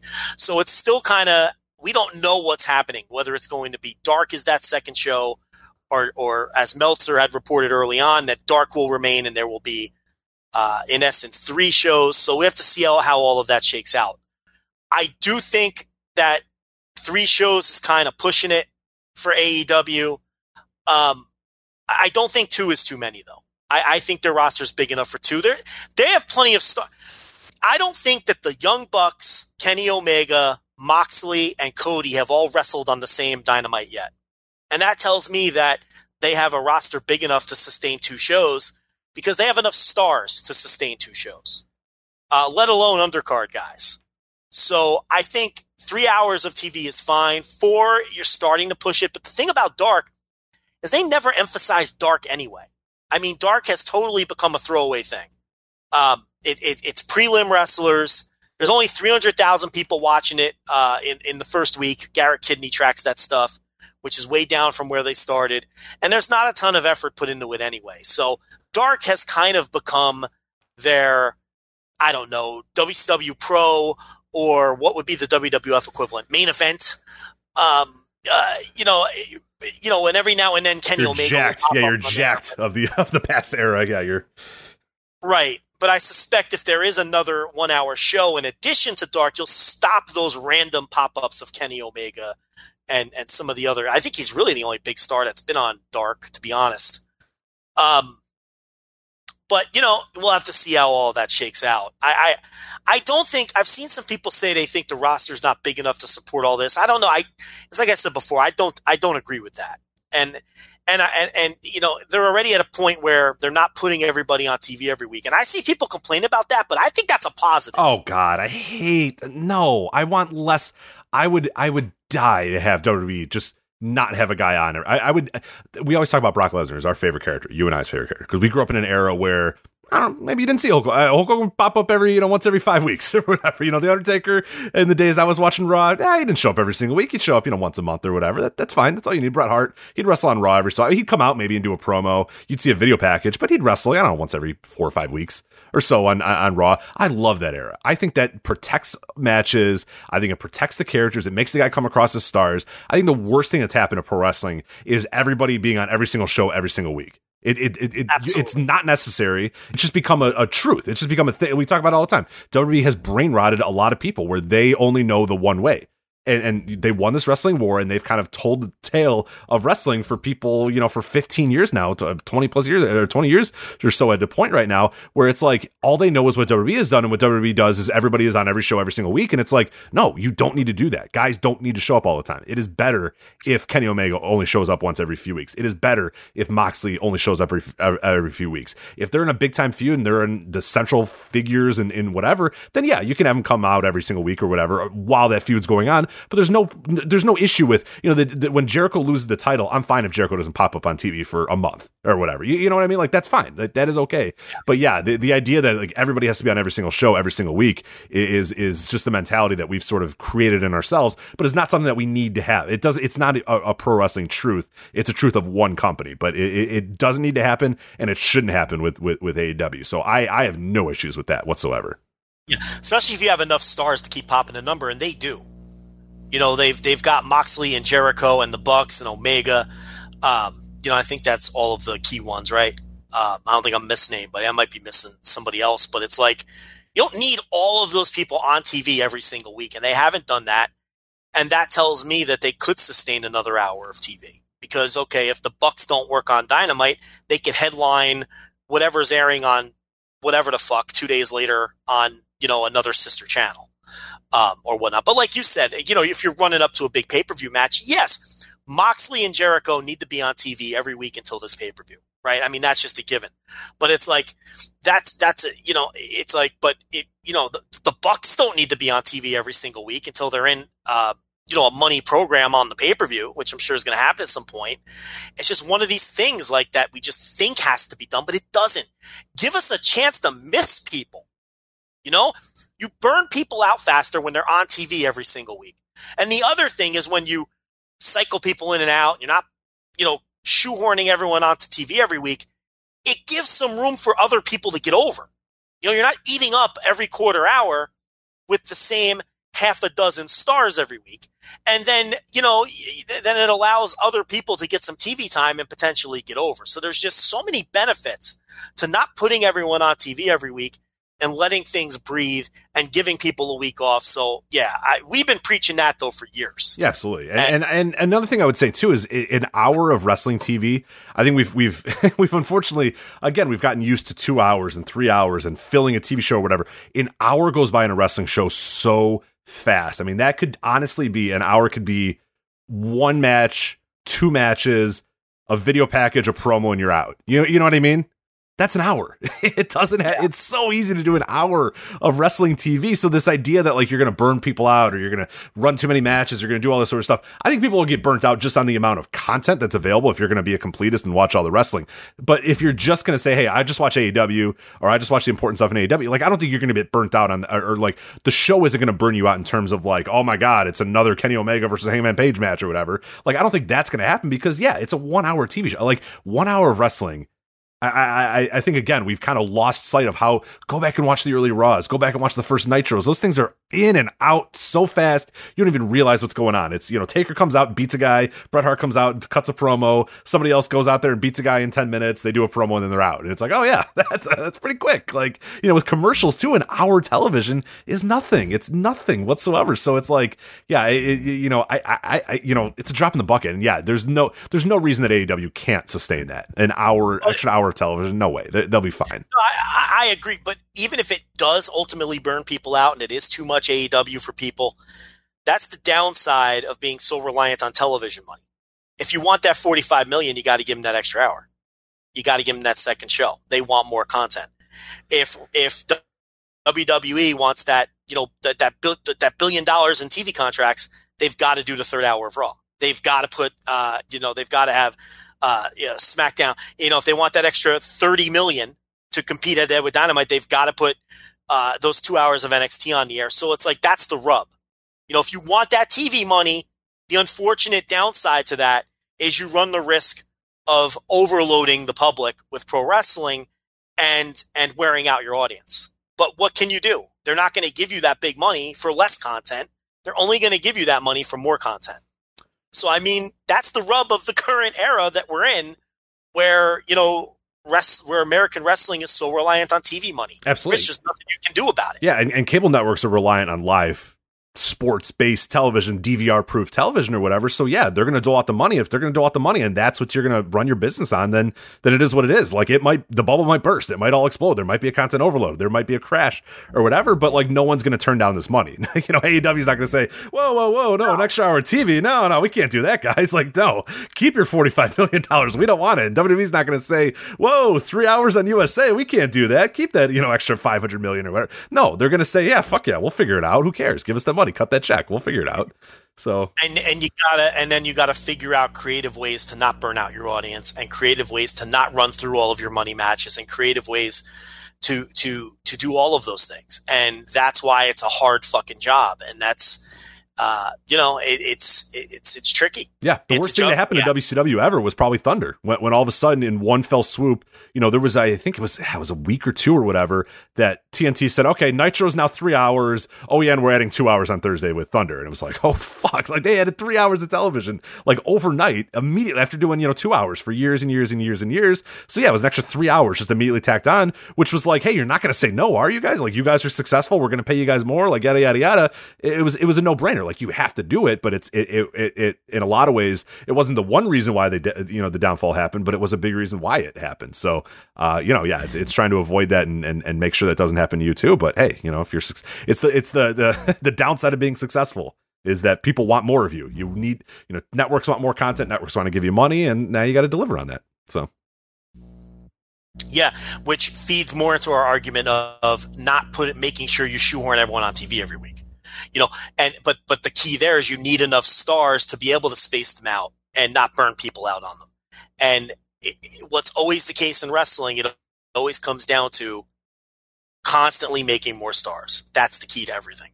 The more stars you have, the easier it is not to put the Bucks on TV every week, not to put Moxley on TV every, every, every you know, let uh, you, you know you can. The more stars you have, the easier it is to when Jericho does lose that title to let him disappear for six weeks instead of you know, you know where you have to put him on TV because he's the only guy that draws.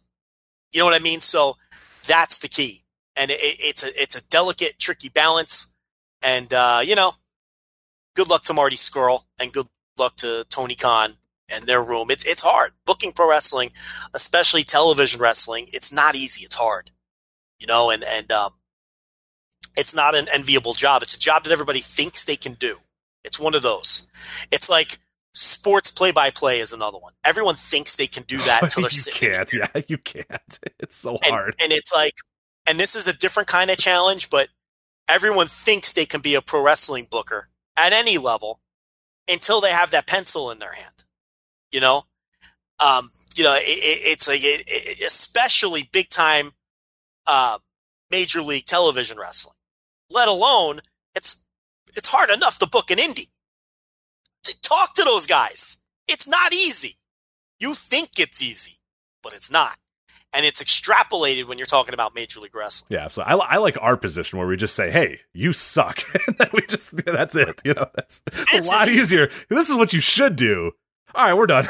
Bye. I'm gonna go bed. I'm gonna go to bed now. So that's Of course, we say that, but how many dopey wrestling podcasts are out there that no one's listening to? I mean, there's different challenges here.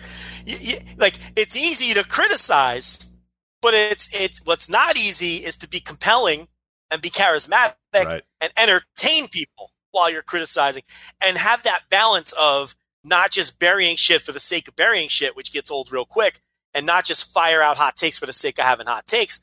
There's a balance there too with what we do. We have to be honest with the audience at all times because I truly believe the audience sees through bullshit, right? But sometimes honesty doesn't lead to fiery hot takes or exciting radio. So we have to find ways to be compelling and interesting even when there's not a hot take to throw out there. Because you can't force the hot takes and you can't be dishonest. So there's a challenge to what we do too. It's it's like that's the, you know that's a good example though too. Everyone thinks they can do a podcast, right?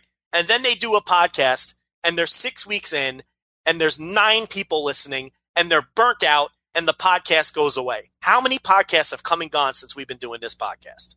People think this is easy too, and it is definitely not easy. It's a grind and it's hard. And it's especially hard if you're legitimately trying to build an audience. Okay. If you're just trying to pop six of your friends, yeah, no problem. But if you're trying to build an audience and do a good show and be compelling and get people to listen and build it, eh, it is not easy either. So eh, I think that's another good example.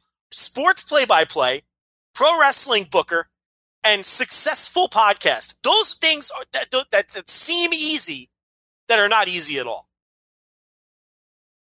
I was gonna I was gonna jump in there and say you were talking about how hard it is to have compelling takes and still be entertaining. I was gonna say, Joe, I think we do that. I think we do it well. We're good. We're good at this job. But anyway, This is the best wrestling podcast in the world. Of course, we're good at it. absolutely I mean, let's be honest. fantastic. Uh, we, we're great at the audio. We're great at the audio. Uh, so let's keep that momentum going, Joe. We, let's well, let's get into it, Joe, because we got to talk about some hot U.S. wrestling action here. And well, I said U.S., but uh, well, yeah, we'll do we'll do. Let's start with U.S. here. Let's go. Impact Wrestling's Hard to Kill, January twentieth, twelfth. 2020 at the Bomb Factory. Joe, you were there live. What was your live experience of Impact Wrestling Hard to Kill?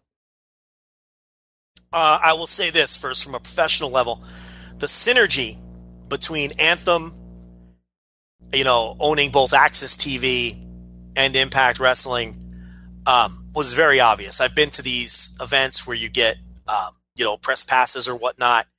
But um, because all of these entities are under one umbrella, uh, this was uh, professionally handled and uh, the best uh, event I've ever uh, gone to in terms of how we were treated as media people. There's no question about that. Sean Graven does a tremendous job. He's the he's the uh, the PR guy um, or the media relation. What's his official title? Media relations. I, yeah, media relations. I want to say, yeah. Let me get his exact title because he, he deserves. He's kind of you know a lot of people might not know the name. People in the wrestling Oh, biz know the name, but, who do what we um, people who do what we do know the name. Believe Right. me, he's he's outstanding, and uh, you know he he does a great job here. He works his ass off, and um, you know they, they they treated us very well. So uh, that that's first things first. Uh, first class all the way. Uh, nice sandwich spread out there, Rich. I gotta tell you, I crushed the sandwich spread. There's no question. I took care of that. There was only one person there who crushed the sandwich spread. I'm not gonna say it on the air, but you know who I'm talking about. oh yeah, yeah. There was only one person there who uh, who made more trips to that sandwich spread than I did. Let me tell you, JL JL ate a few sandwiches. Trust me. you love your um, free food. Yeah, you're not gonna you're taking full advantage of the free food. I I was hungry. It's a three hour drive, man. You know, so uh, I didn't fly in first class like some of these other guys. Okay, we're we're a we're a small time operation. Yeah, a little here. mom You and know, pop I- I- operation. yeah, we don't have.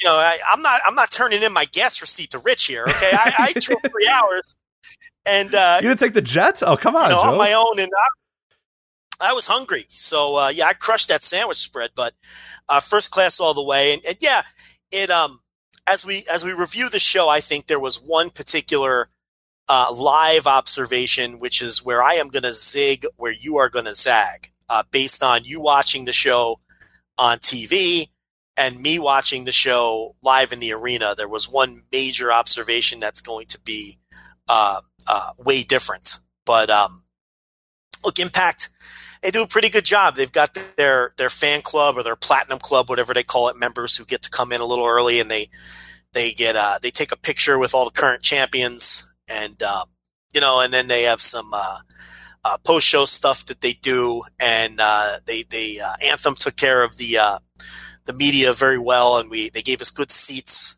And uh, we didn't have to sit with the with the unwashed masses. Okay, we had our own little area. Yeah, the, normal cretins. Yeah, none of that. So we had our own little area, and then they had you know the little uh, press area set up for the wrestlers with the post match comments, like you see in New Japan. We've got that up on the Patreon. What we got on the one dollar tier, Uh, I believe so. Yeah, I believe it's available to all tiers. So all tiers. So if you want to, you know, I took some, uh, I got some, uh, a lot of the post match comments from the wrestlers who participated. They didn't all participate. We've got that up on the Patreon. You can check those out for a buck. Um, so uh, we got that up uh, behind the paywall. I actually did some work, you know, Rich. I didn't just go there to eat sandwiches. You know, I, I did do some work at this event here, and uh, you know, they take care of you. Uh, they take care, they took care of us very well, and we had uh, great sight lines to the ring, and um, yeah, so uh, hard to kill. I guess I guess we should break it down, huh? We should let's uh, let's start at the main event here, and obviously the, the big story going into this main event. It's Tessa Blanchard and, and, Sami Callihan for the Impact World Championship. We in our preview of the show said, well, there's no doubt who has to win this match. It has to be Tessa Blanchard. Uh, Tessa has to beat Sami Callihan. There's there's no question that has to be what, what, what happens here, and that is what happened. And we'll talk about the match in a bit.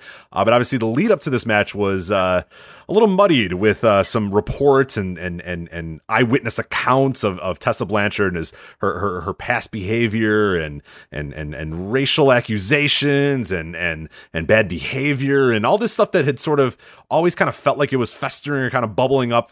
All kind of came at the surface because she put a tweet out. I want to say, what was the day? Was it Friday or Thursday? I forget when she put this tweet out, but it was essentially just like, you know, women of wrestling, we have to, you know, support one another, yada, yada, yada, whatever. She just kind of had to slap tweet on this, you know, uh, this dumb little kind of motivational thing about, you know, hey, if you don't support me, like, ah, da, da, da, whatever. And that led to the floodgates opening of all these women that have had, you know, had past experiences with her that were very, very negative, whether it's, you know, the, the accusations of, you know, racial, you, you know, ac- you know, stuff like that. There was just accusations of her just being kind of not a great backstage person. That's someone that was great to work with, is, which is things we had heard for, for years and years and years. And everybody with any bit of a brain would know, hey, why is Tessa Blanchard still in Impact Wrestling and not, you know, NXT, despite having, you know, 15 tryouts there and having, you know, the relationships with people that are, are, are in that company and whatnot. But yeah, there, there, there's probably a reason why she's, you know, in Impact and, and, and nowhere else. But uh, all that kind of festered and all kind of bubbled up all in the lead up to Hard to Kill. And it became kind of a question of like, all right, well, like, I still think she's the right call. But yeah, it was kind of fascinating to see how that was going to go. And I was kind of curious your live uh, perspective before we kind of talk about the match itself. What was the what was kind of the tenor around? I, I guess the media area, and what was the tenor around kind of the audience as well, knowing you know what was kind of building up and what you know the social media storm that had gone on uh, in the days prior to this match. Well, Impact Wrestling did not make Tessa Blanchard available to the media. Surprise, surprise, Rich. Yeah, but no, uh, I'm stunned. that didn't happen. she, um, I mean, the absolute worst timing for all of her enemies to come out against her. Um, you know, all, triggered by what looked to be just an innocent, stupid motivational tweet that she put out, which I bet now she wished she didn't do. And all of her enemies came out of the woodwork to tell a bevy of stories, uh, some of which I had never heard before, some of which I had heard before, none of which were a surprise. I mean, like you said, we've been hearing stories about Tessa Blanchard for years. And, um, you know, she's never had a reputation for being a, uh, a she's ha- always had a reputation for, for, you know, catching heat uh, from uh, tons of people, in particular the women that she works with. So uh, none of it was a surprise to me, even some of the news stories that I had never heard before. But um, as far as in the building, when the you know they ran down the card at the beginning of the show, she got the biggest reaction out of anybody by far. You know when they put their faces on the screen. Um, but then when they introduced her for the bout, for her entrance, she didn't get any reaction, positive or negative. It was weird. It was just like nothing, you know? And I was like, wow, so this match is going to be weird. But then once the match began, whether through the work or whether uh, for whatever other reason, um, she was getting Tess a chance and she was the clear crowd favorite. And they did pop big uh, when she scored the pinfall. Now you got to be careful with that because fans will pop for any title change. But this wasn't just a title change pop, it was sustained. And now there were smatterings of people who you can tell were aware of what had gone on that weekend and were firmly against her for that reason because you had some fans giving her the old double middle finger. You know what I mean? Right. Um, when the when the she deserves it chant was going on, she deserves it. You had maybe a half a dozen people going, no, she does like the, the counter chant.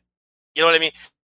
So there was some of that, but my feeling, I got the sense that either the vast majority of the crowd either were not aware of the controversy or did not care. That was my sense being in the building with a scant few people who very clearly were aware and did care, but they were drowned out uh, by the rest of the crowd who, when she won the match, it really did feel like a celebration Right. uh, you know, with the fans. And then even the Impact crew came out from the back after it went off the air. And um, after she gave her speech to the crowd, where she loosely addressed the controversy, and we do have that behind the paywall as well. I did I did manage to get that clip.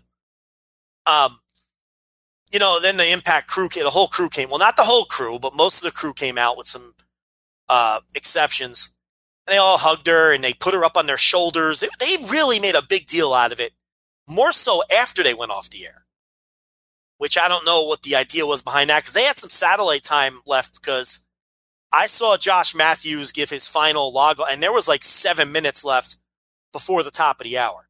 They left about seven minutes on the table. Uh, so they could have shown her speech or, but I guess they just weren't planning on showing any of that. But Gail Kim came out and gave her a hug and you know, she went down the line, hugged everybody. People were crying up on the stage. Um, they had her up on their shoulders, and people were standing and cheering. So, to answer your question, my overall sense was that people either did not know or did not care. And we're starting to see now, as, as we're recording here, I think she just released a uh, a, a statement. So I don't know what I, I haven't had a chance to really read through it or whatnot, and I don't want to do it Oh, right now. Not yeah, not not. have you checked it out or have you seen it all?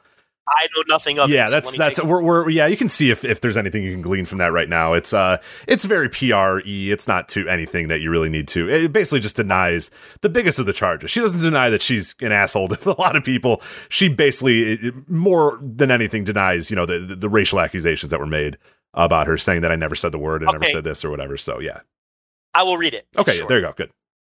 Quote Over the last week, I've been accused of calling a fellow wrestler a racial slur. To read this allegation has been personally upsetting. To be clear, I absolutely did not use that word. Well, she's denying it. That word is not in my vocabulary. That word is not in my heart. Racism is not in my heart. Yet I know many people have to deal with racism in a way I never have to. racism is an awful part of American history and is equally awful that it's still part of our society today. While I did not do what was claimed, I stand ready to use my platform to support the fight against racism however I can. End quote.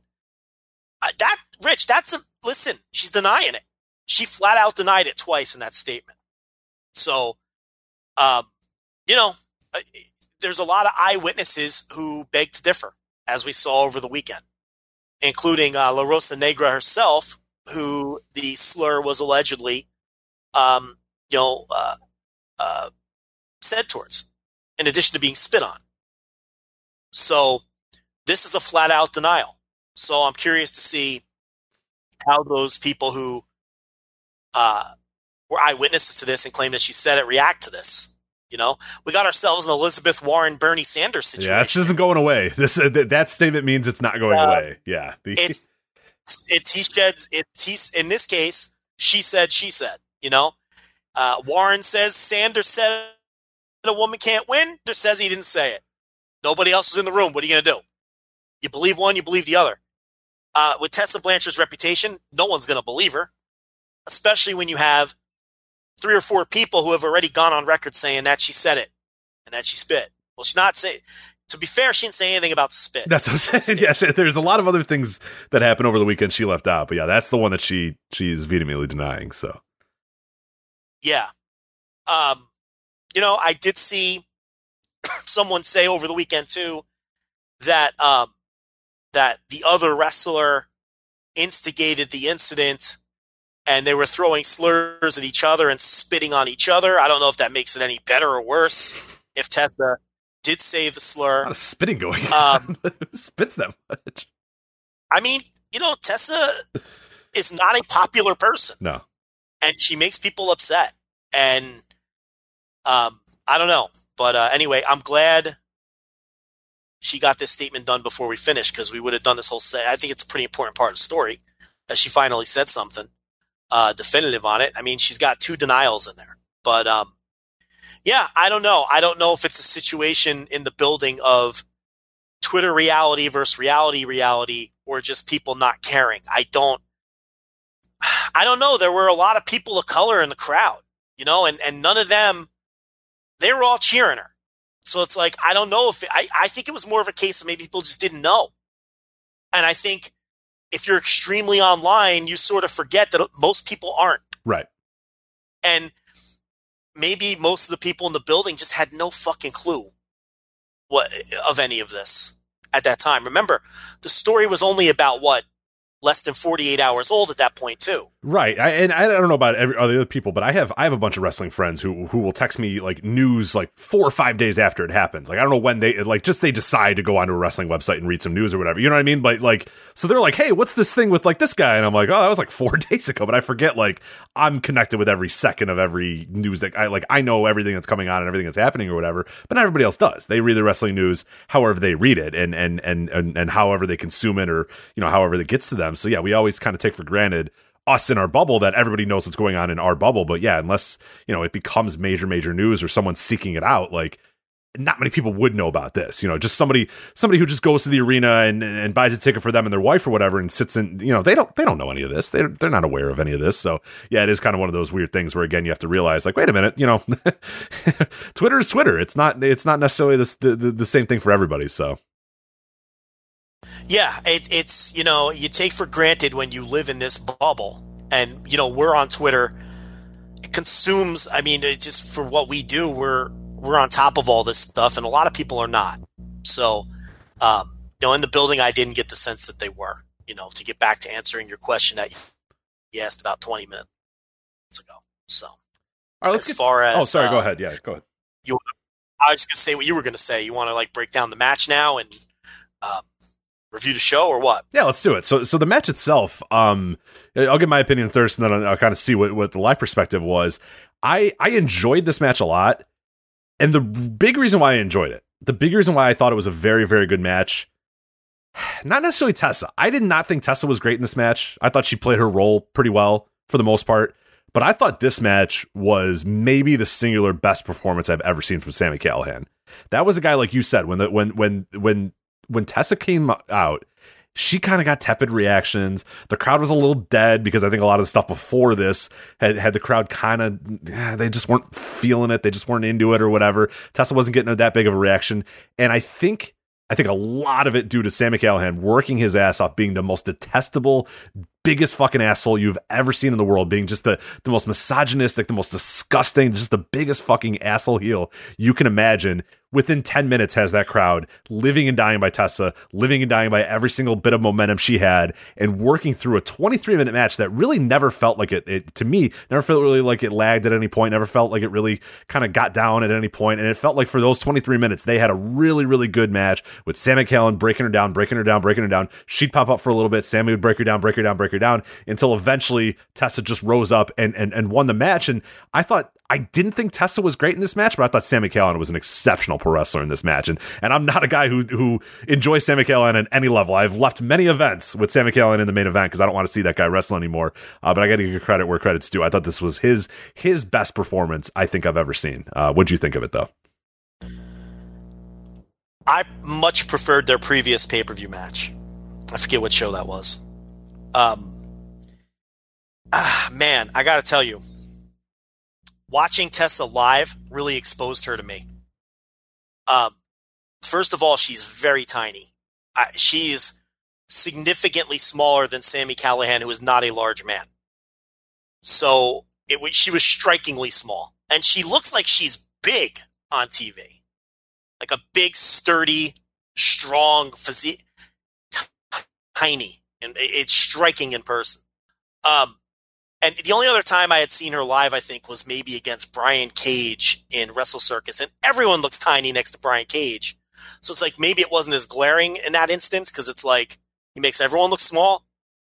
But I'm like, man, she's like really small compared to Sami Callihan, who's a very, you know, who's not a, a very big male wrestler.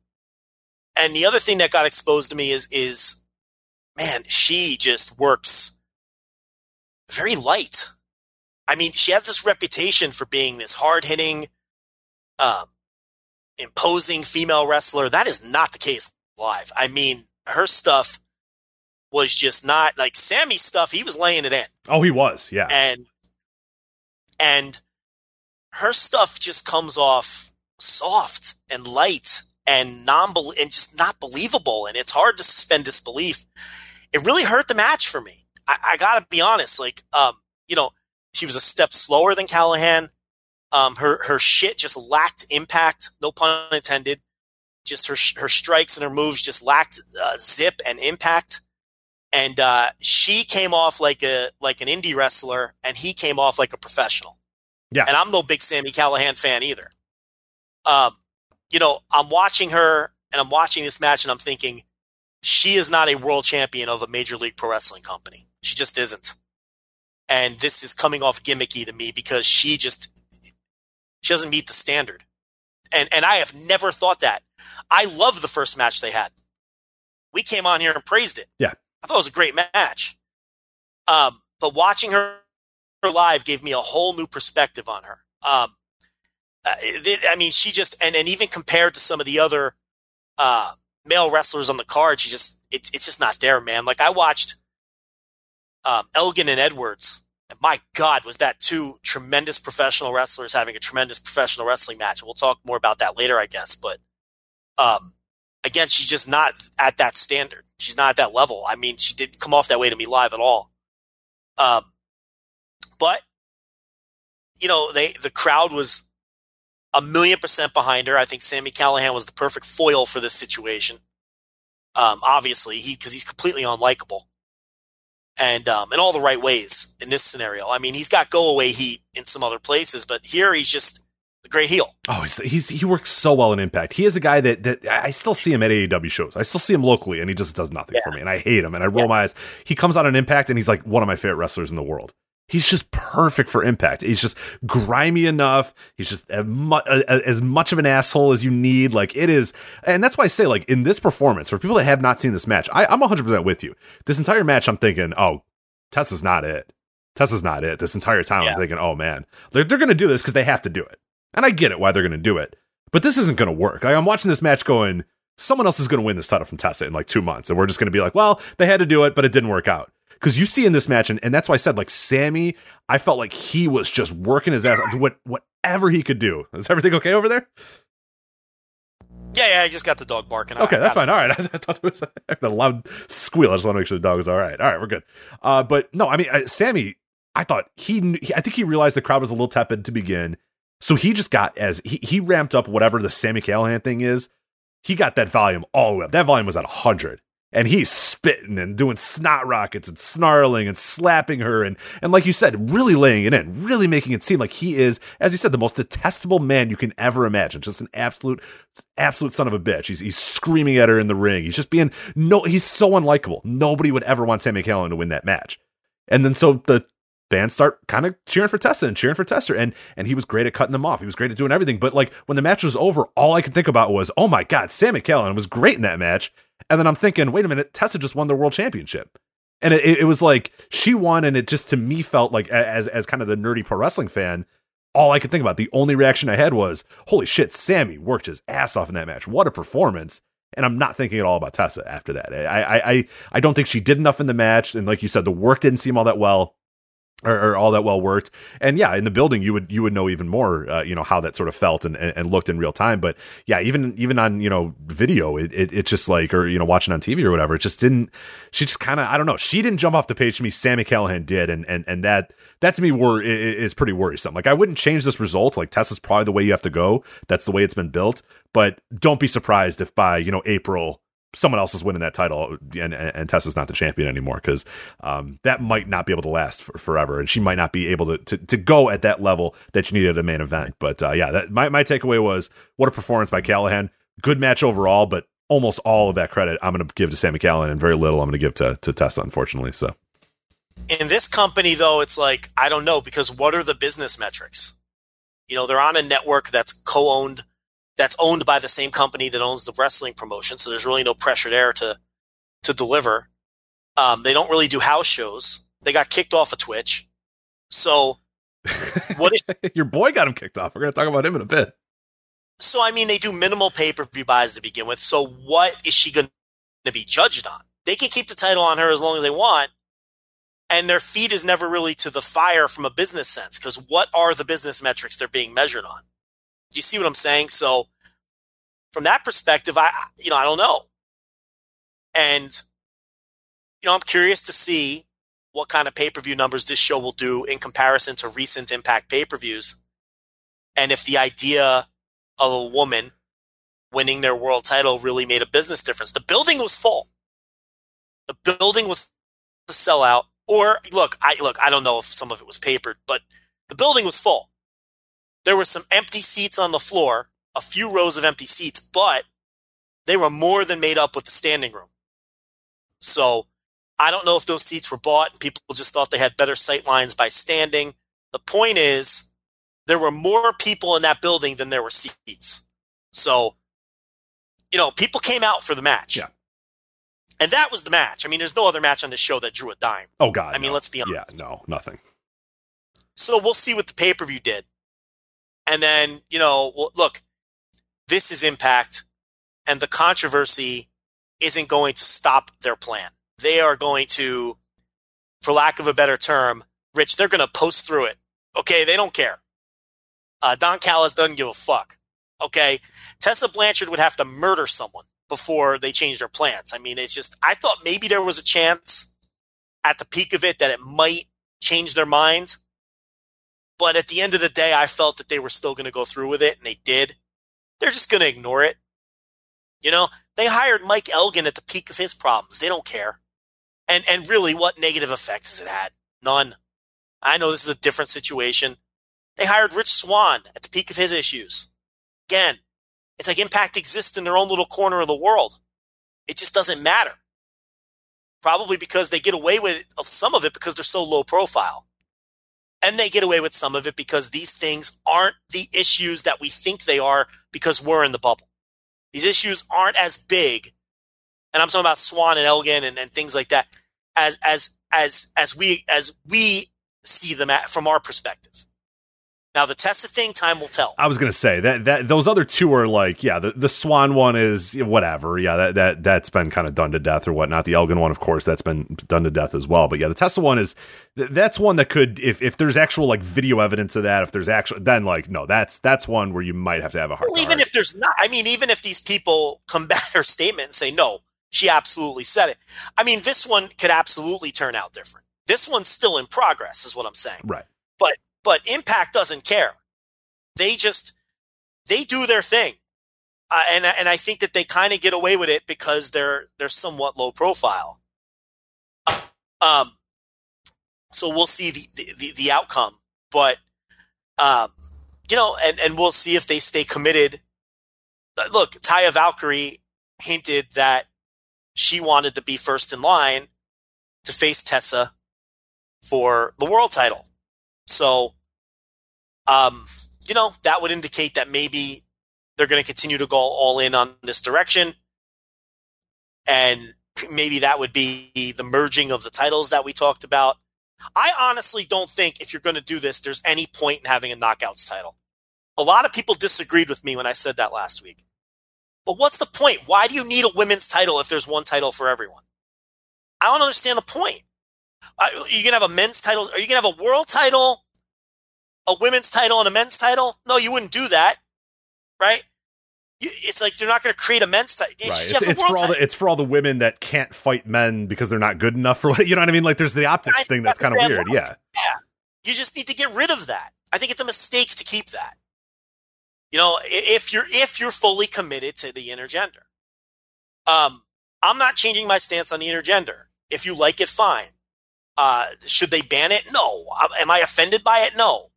But I think it's stupid.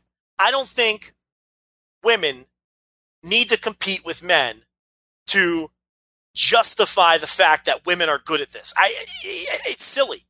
There's no other endeavor that we look.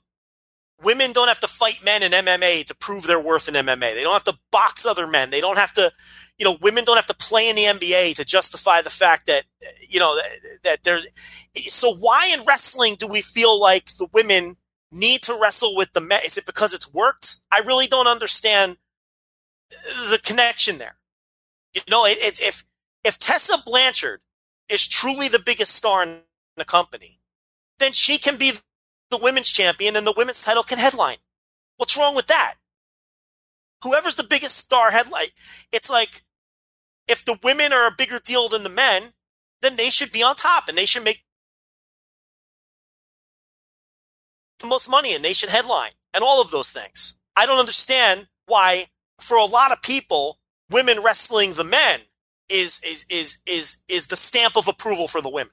I disagree with that, and I'm always going to disagree with that. And I don't care what people think of me disagreeing with that. And it's not the kind of wrestling that I personally enjoy. I rather watch men wrestle men and women wrestle women. You know, it, it's the way I suspend my disbelief. Because to me, it's a simulated fight. And men don't fight women in any other sport, real sport. So why would I just? It, it it's all your approach to to to, to wrestling. If you approach wrestling if your suspension of disbelief uh, when it comes to wrestling comes from a, a, a sport perspective, you're not going to be real hot on intergender. If you come from the comic book fantasy world and that's why you enjoy wrestling, you might be more apt to enjoy it because it's just a fantasy story to you. Right. And and, I, and that's fine. I'm yeah, not we all, arguing. we all we all come from it from different perspectives and whatnot, and, and it's fine. Yeah. but and for me, it's not for me. I see it. I prefer my wrestling to be a simulated fight. That's why the silliness drives me nuts. You know, but if you think your wrestling is just a fantasy thing where, you know, it's it's just superheroes doing battle and you can then that's fine. But that just means that if Impact Impact won't be for me anymore. That's all. That's okay. I don't watch Chikara either. For that reason and many other reasons. That's not even the primary reason. The primary reason with Chikara is not the intergender; it's all the other yeah. fucking. They're having they're having some uh, themselves some problems as of late too, but uh, that's, a, that's a different show. Yeah, I don't I don't blame the company for that though. I mean, that's just I mean, what can you do? I mean, it's like, Rich, if if if if you or I had some seedy secret, that's not our fault that we didn't know. I don't know what you do when we fucking hang this show up. You know what I mean? It's like, I, I don't I don't blame Mike Quackenbush because Rory Gulak is a fucking No, freak. no, no. I'm just saying that in general, a lot of wrestlers adjacent to them Yeah. are, are having some issues, and and They've had a bad run. They're having a bad run. it's not going well over there. Yeah, It's not going well. For, Quack's had a few headaches. He's had a few headaches. he's ready to take but, that PC job, I think, pretty quickly. so that's uh, yeah, yeah. I mean, you know, between Gulak and uh, you know uh, Juan Francisco. Yeah, yeah. And then you see the other guy who's the dog killer. Did you see that one? No, I don't even want to know what that is. I don't even know what that Uh, was. whatever the fuck the castigator i forget his first name blank the castigator or whatever he was working at a uh, a dog boutique or a dog groomer and he accidentally killed a dog or something so you got that fucking going on too where he but, but like it Glad, I, glad like I picked my dog off from the groomer today earlier and not dropping him off tomorrow because I believe I'd cancel that appointment given that uh, story. So, all right. but i believe allegedly it was due to some negligence which is the bad part of it you know accidents are going to happen but i think but anyway it's been a very bad run for chikara you're absolutely right that's yeah, that's uh, all I wanted to say. But But yeah, you know, the intergen. You know, uh, you know, we'll see. We like we said last week, Impact is in the perfect position to test it out, though, and if it does help them grow their business, good on them. You know, I think it's a, I think it's a good decision to try it, whether I'm a fan of it or not. So, and and and my stance remains the same as it did last week. All right, let's go over some of the other uh, parts of the show. I don't have a ton of takes on, on a lot of the rest of Impact Hard to Kill because uh, I thought the show kind of stunk. I thought it was far and away the worst uh, Impact pay per view of the Callis era. Uh, not, I, there's some stuff that I thought was okay, but there was a lot of shit on this show, man. There was some real big uh, lump of shit in, in the show. But let's uh, we'll, we'll start off at the top here. Uh, Ken Shamrock I just defeating. coughed in the air. That's fine. It's all right. It's it's it's a good segment to do I that. thought it was muted. I'm sorry. Nah, you're good. Ken Shamrock versus Madman Fulton. Uh, nine minutes. Ken Shamrock gets the win. Uh, I thought this was pretty bad. Um, I guess I didn't hate that Ken Shamrock got the win, uh, but there was the weird Madman Fulton shoulder separation thing, and them just kind of standing and looking at each other for what felt like two minutes until Shamrock eventually just beat him. But uh, this I did not think was very good. Yeah, they did the shoulder finish with the separated shoulder, which um did you buy that as no, a shoot not at all. when you were watching? Neither did I. And like the entire press row thought that was a shoot.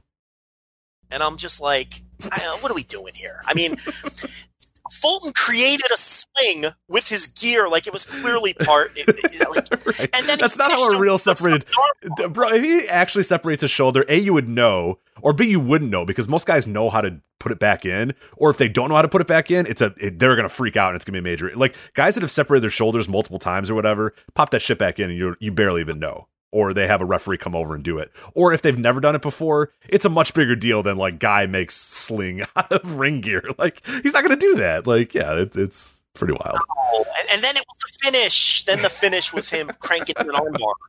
right, because that's that's I gonna be the shoot, man, man, fault. Hey, I, my shoulder got separated, so Ken Shamrock, professional fighter, you know, former professional fighter, why don't you rear back on this thing and pull it back as far as humanly possible? That'd be great. So, Yeah, I mean, Ken, look, Ken Shamrock's in tremendous shape, and um, you know he said that he wants to continue doing this. So, you know, it's whatever. I think Fulton has some potential. He's a big guy and a decent athlete. Um, you know, I was surprised that WWE gave up on him, but um, I don't know. I mean, I saw some people thought it was awful. I can understand. Believe me, I think it sounds like you thought it was awful. yeah, I didn't. I don't know if I But- thought it was awful. I just didn't think it was good. there's there's there's awful on the show. We'll talk about awful. This wasn't awful. This was just not good. it was just a story that I think um, didn't necessarily land with everybody, and it was kind of confusing for people. And it's fucking Ken Shamrock, and he's pushing sixty. What do you want? Yeah, he did a mean, it was suicide dive. I can't can't complain too much. So Yeah, I mean, I, you- there was a lot to like here too. I mean, I'm kind of into this Shamrock thing. He was very personable in the you know with his little presser deal. Um, I was very impressed, but he's got a lot of experience doing that kind of thing, especially you know, um, you know, work in the media too. So for sure. um, his was the most interesting because it's it was the longest. The longest of the videos you sent me was Ken Shamrock. So that's that. Well, I mean, here's the thing with the videos for the patrons who are, I cut a lot of it for for a lot of people. Like I, I left what I thought would be interesting to our listeners because a lot of it was just junk kayfabe stuff. You know what I mean? So I really tried my hardest to get the most interesting bits from each person. So, and I and you're right, I did leave a lot of the Shamrock stuff. I let you know, so I think I let him go like two minutes worth, where some of the others I gave you maybe 20 seconds because the rest of it was just stuff that I don't think anybody that listens to this show would care about. But anyway, Uh, we had Ace Austin versus Trey Trey Miguel because Trey. I forgot. I forgot. How, Yeah, I forget how much the Rascals lean into like the hey, these crazy kids they smoke weed and play video games. But Yeah. I forgot that his video is literally like a bong. like this, mu- his theme music is a bong being lit up, and I'm like, oh my god, it's probably Don Callis. I can just imagine Don Callis being like, they're kids, they skateboard, they play video games, they smoke weed. I just, I love this idea. But uh, yeah, Ace also wants to fuck Trey's mom, and uh, he won the match, so I guess he. Uh, can fuck Trey's mom or something. I, yeah, yeah, yeah, whatever. it wasn't very Yeah, X he was a- Division-y. It wasn't very X Division-y. It was fine, but yeah, I, I did not love this match either.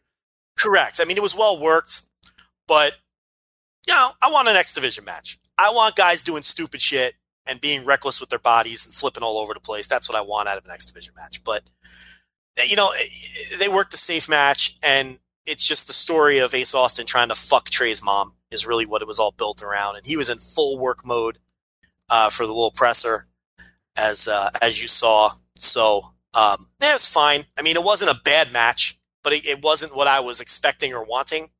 But it wasn't a bad little match. It was okay. Wonder how old uh, Trey uh, Miguel's mom is because she's like she looks like she's not that far off from like because he's pretty Yeah. young too. I'm trying to I'm trying to remember how old Trey Miguel is because I'm like yeah, Trey's Trey's mom's pretty hot and I'm like well he's she's like not that far off. He's 25 so yeah she's like you know She could forty five. that's she what I be, mean so yeah okay yeah hey. you know, is that really his mom? I don't even know. I'm not sure I don't think I don't know if it's a shoot or not but you know hey it could be his mom. I don't know. Uh, I could totally see Don Callis like meeting his mom. Yeah, I'd be like, "Whoa, Trey, we need to get your mom in here." She like, Yeah. will your, would your mom be okay with like a storyline where Ace Austin wants to have sex with her? He's like, Yeah, million uh, can I say no?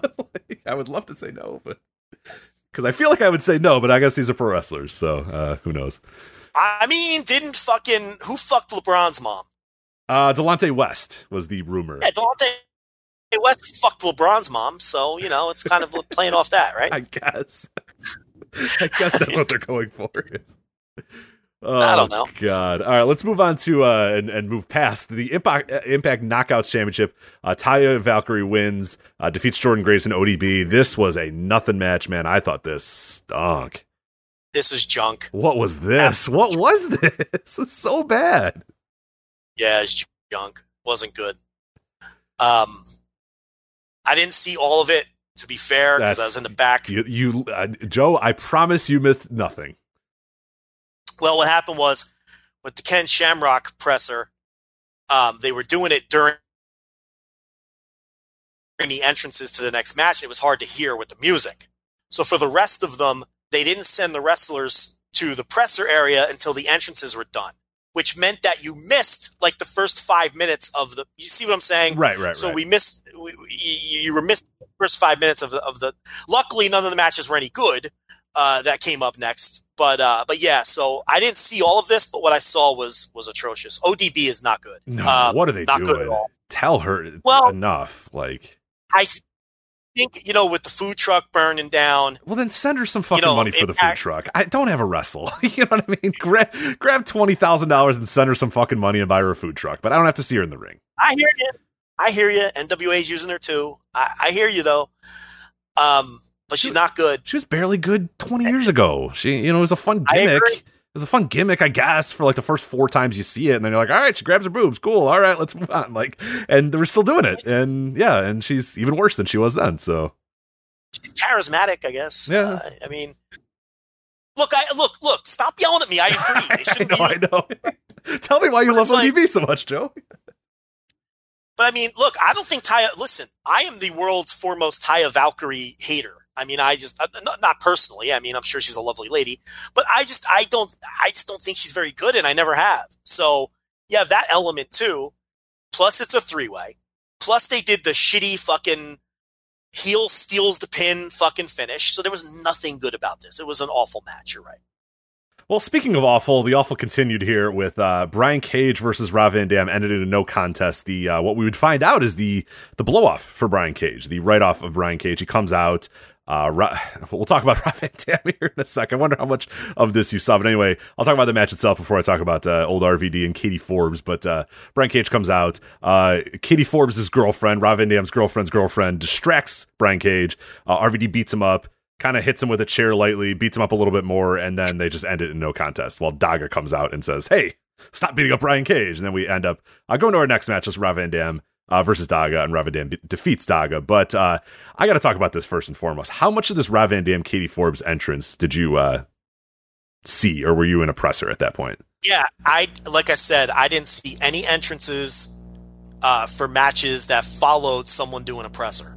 And I didn't see like the first five minutes of any of those matches either. So I didn't see the the Rob Van Dam entrance, not a second of it. It's this Katie Forbes Rob Van Dam thing is so gross. I hate it. I hate it so much. Oh yeah, but see, that's the point though. I mean, it, no, it, okay, no, it goes a little bit beyond that though. It's like legitimately like disgusting. yeah. Well, it, he's supposed to be this dad-aged guy who is divorced and He's your living in- uncle. He's your uncle that like used to come to the holiday parties with, you know, Aunt Linda or whatever. And then one year Aunt Linda's gone. And what happened to Aunt Linda? Um, we're getting separated. And then the next party he's got some woman that he met at a bar and they're just Yeah. they're they're they're the tongues are down each other's throats the entire night. And you're Yeah. like, Uncle Frank, like, what are you doing, man? like yeah. it's so weird. Like, and then they're gonna break. You know, they're breaking up too. Like, this is not gonna last. Like, this is they're hot. They're so hot into each other, and they cannot wait to just bone. They, they like the entire party. They're just making out and touching each other, and you know that they're fucking in the car before they even drive home or whatever. But then you know that the next party, it's gonna be like, hey, what happened to like, ah, yeah, well, yeah, you know, then like fucking broads as he you know opens up a can of beer or whatever, and then the cycle continues until you know he eventually just drinks himself to death or whatever. That's kind of what the Rob Van Dam thing is feeling like. Jeez. yeah, you're like, uh, Uncle Rob, what happened to Candy? Right? Yeah, what happened to Alexis? Yeah, I haven't seen Candy in a while. It's always a name like that too. You know, the name always matches the gimmick. you know, and uh, yeah, but um, you know, I I, I kind of like it. I like the gimmick. I knew you would like it. It's gross as fuck. It's so weird. Here's the thing: Rob Van Dam, he stinks now. He doesn't try. It's like he's. This is just who. This is what he is. You know, it's like, would you? He was boring in Impact before all of this because he can't go anymore. Or, or, I mean, if he can, he doesn't attempt to go. So it's like, at least he has some kind of character. At least he has some kind of uh, reason to be interested. It, you can't take your eyes off it. Uh, know, and- I could. and his girlfriend- I definitely could. and his and his girlfriend has a girlfriend. So then he's like making out with both of them. It's just it, it's a sleazy Don Callis style gimmick, and it, It- got them kicked off. Here's the thing. Here's the thing. It, got, it did get them kicked off Twitch. Uh, it to me though, it feels like it feels like XPW level shit. You know what I mean? Yeah. Like every former ECW thing had like. I, I remember these names from the past. I don't know if you remember these names. There was like April Hunter. Do you remember her name? Of course, yes. from yeah. back in the day. Like she was in these companies and she would just like get her top ripped off or whatever, and she would just be like making out with dudes or whatever. And it was just like, oh, look at this sex appeal. It was just like this weird thing that kind of happened outside of ECW where they like took the the cat fight angles of, of Francine and Dawn Marie and all that sort of stuff, and then ramped it up to ten. And it was just like, here's just a hot woman with no clothes doing stuff, and it's like. All right, like whatever, but this this it's just it, it feels it's like too raunchy. You know what I mean? Like I feel weird. I, I feel like a prude, but it's kind of like I don't know. It's just too much. It's like, Yeah, what are you doing here? It, I don't know. It's, I it's I agree, gross. but It's that's the kinda point. I know. It's just uh, It's supposed to be gross. Katie Forbes isn't. Is just with her fake lips and her fake ass and her fake tits, and I think it's she's like got fake abs now too. Because those abs just Yes. appeared out of one day, and they're like perfectly. They're like eh, like nobody has abs that look like that. They are like perfectly aligned and like perfectly straight. They have to be fake too. and she's not exactly the pinnacle of fitness. I mean, she's That's not. what I mean. She's got a great ass and great abs, even though, like, yeah, the rest of her body is like, you know, it, it, it's fine, but she's not. Yeah, she's not exactly like, you know, not someone who is. Yeah, I mean, she's not in bad shape. She's not someone who's hitting the gym. You know four hours a day. She's not a fitness model, but somehow she has abs. You're right. It's weird. Everything about it's weird. She's so weird. I hate it. She is weird. It's bizarre. But I'm telling you, like he started dating her, and Don, probably brought her to a show, and Callis was like, "Yo, she needs to be on TV because she's absurd. That woman is out of control, and you are going to be wild fucking divorced uncle." And and she has a girlfriend too, and we're doing this, and we're leaning in, and it's going to be gross, and it's going to be great. And I think that's the point. Um, what's the best is after the show, he was taking twenty dollar mark picks with the two of them in the ring. This is a major league company, Rich. Indies do kind of thing. The guy was like, after the was he Tessa pocketing these? Was he throwing them in his fanny pack, or was this going Yes! to like? Okay, so it wasn't an Impact guy that was like running this. It was Rob Van Dam throwing a twenty into his fanny pack. listen, listen to me. After the Tessa Blanchard thing on the stage with the with the wrestlers, right? I love the juxtaposition of a woman achieves the world championship. All right, get out of the ring. All right, here's me and my fake bo- bootied girlfriend and his girlfriend girlfriend. We're gonna pay twenty bucks so you can take a picture with these, you know, Yes. grotesque people. It's just Listen, after that ends, the music stops, the house lights come on, which is everyone's signal to leave, Yeah. right? It- the whole the whole thing. Never leave a concert until the house lights come on. There's going to be an encore, right? The house lights come on, right? And then the Impact ring announcer, he goes, "Don't forget, fans." Don't leave quite yet. Rob Van Dam and Katie Forbes and Katie Forbes' girlfriend Jennifer will be taking pictures for just $20 inside the ring. Totally something you'd see in an indie. So then what you had were all of, and Rich, he made a fucking killing. what a worker. I love it. I, do, were I love that part. Yeah, I do love that. There were fans lined up around the whole fucking floor to the door, waiting in line to take the tw- and handing him a $20 bill. And this was all happening after a major league pay. Could you imagine a WWE pay per view? Don't forget, fans, Dolph Ziggler will be taking pictures in the ring Right. for twenty dollars. It's it's bizarre. It's just absurd. But that's Rob Van Dam. And, yeah, and well, he- what, what probably happened was RVD said, "Hey, man, I'm going to go outside of the ring after the show and, and and offer pictures." And they said, "Rob, we don't really do that." And he goes, "Nah, I'm, I'm going to do it." And they were like, "All right, fine, whatever." Because you're not going to tell Rob Van Dam no, you, you know. Like I'm sure that wasn't a planned thing. I'm sure RVD just said, "Hey, uh, can I go out in the ring and take pictures afterwards?" Or or said, "I'm going to do this, so just tell people I'm going to do it because I'm Rob Van Dam and I call the shots." So hey, he he he blew off the post match presser. You knew he wasn't going to do that. oh no, and and he's doing this, and he's taking pictures, and like Forbes is like like like rubbing on the men's chests who are taking the picture. Like it was it was extra sleazy too. Like they they were you know they were like making out some of the pictures, or she was like you know like really being uh, suggestive with the person she was taking the picture with, and they were doing twenty bucks a pot. Listen, the guy is making a presumably a salary here, and he's doing this in, in the post. It's just inc- he's just living the gimmick to the fullest. So I don't know, man. I'm not put off by it like you are. I I, don't know. I it just I respect it. So I think I uh, it's gross. Okay, so I think it's gross, but I, if I was Rob Van Dam, I would absolutely be down with that. Getting paid to make out with my girlfriend and my girlfriend's girlfriend—that's not a bad gig, Yeah. Oh, he's definitely fucking both of them after the show too. Like right? So he's doing it. He's doing it all right. Yeah, that's I've turned you around on it a little. well. No, no, I think it's still gross, but I'm not saying that I wouldn't want to be. I don't want to watch my my my weird uncle make out with Candy at the at, the Christmas party. But I wouldn't Let mind be- being. I wouldn't mind being Uncle Frank making out with Candy at the Christmas. Like you know what I mean? Like that's fine. Let me be clear. I'm not turned on by any of it. okay, Let, let's right, not get it twisted. all right, all right, all right. it's, it's not like you know I'm going home and fapping off to to fucking Katie Forbes. It's that's not happening. It's totally gross.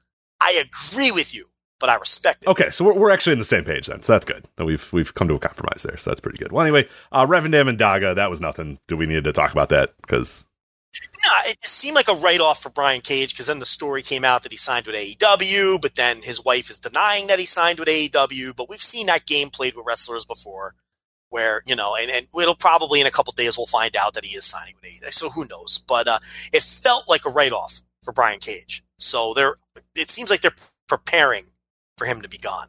But uh, and Daga is Daga. He's just he's a guy. He's a jag. Yeah, absolutely. Let's call him Jaga.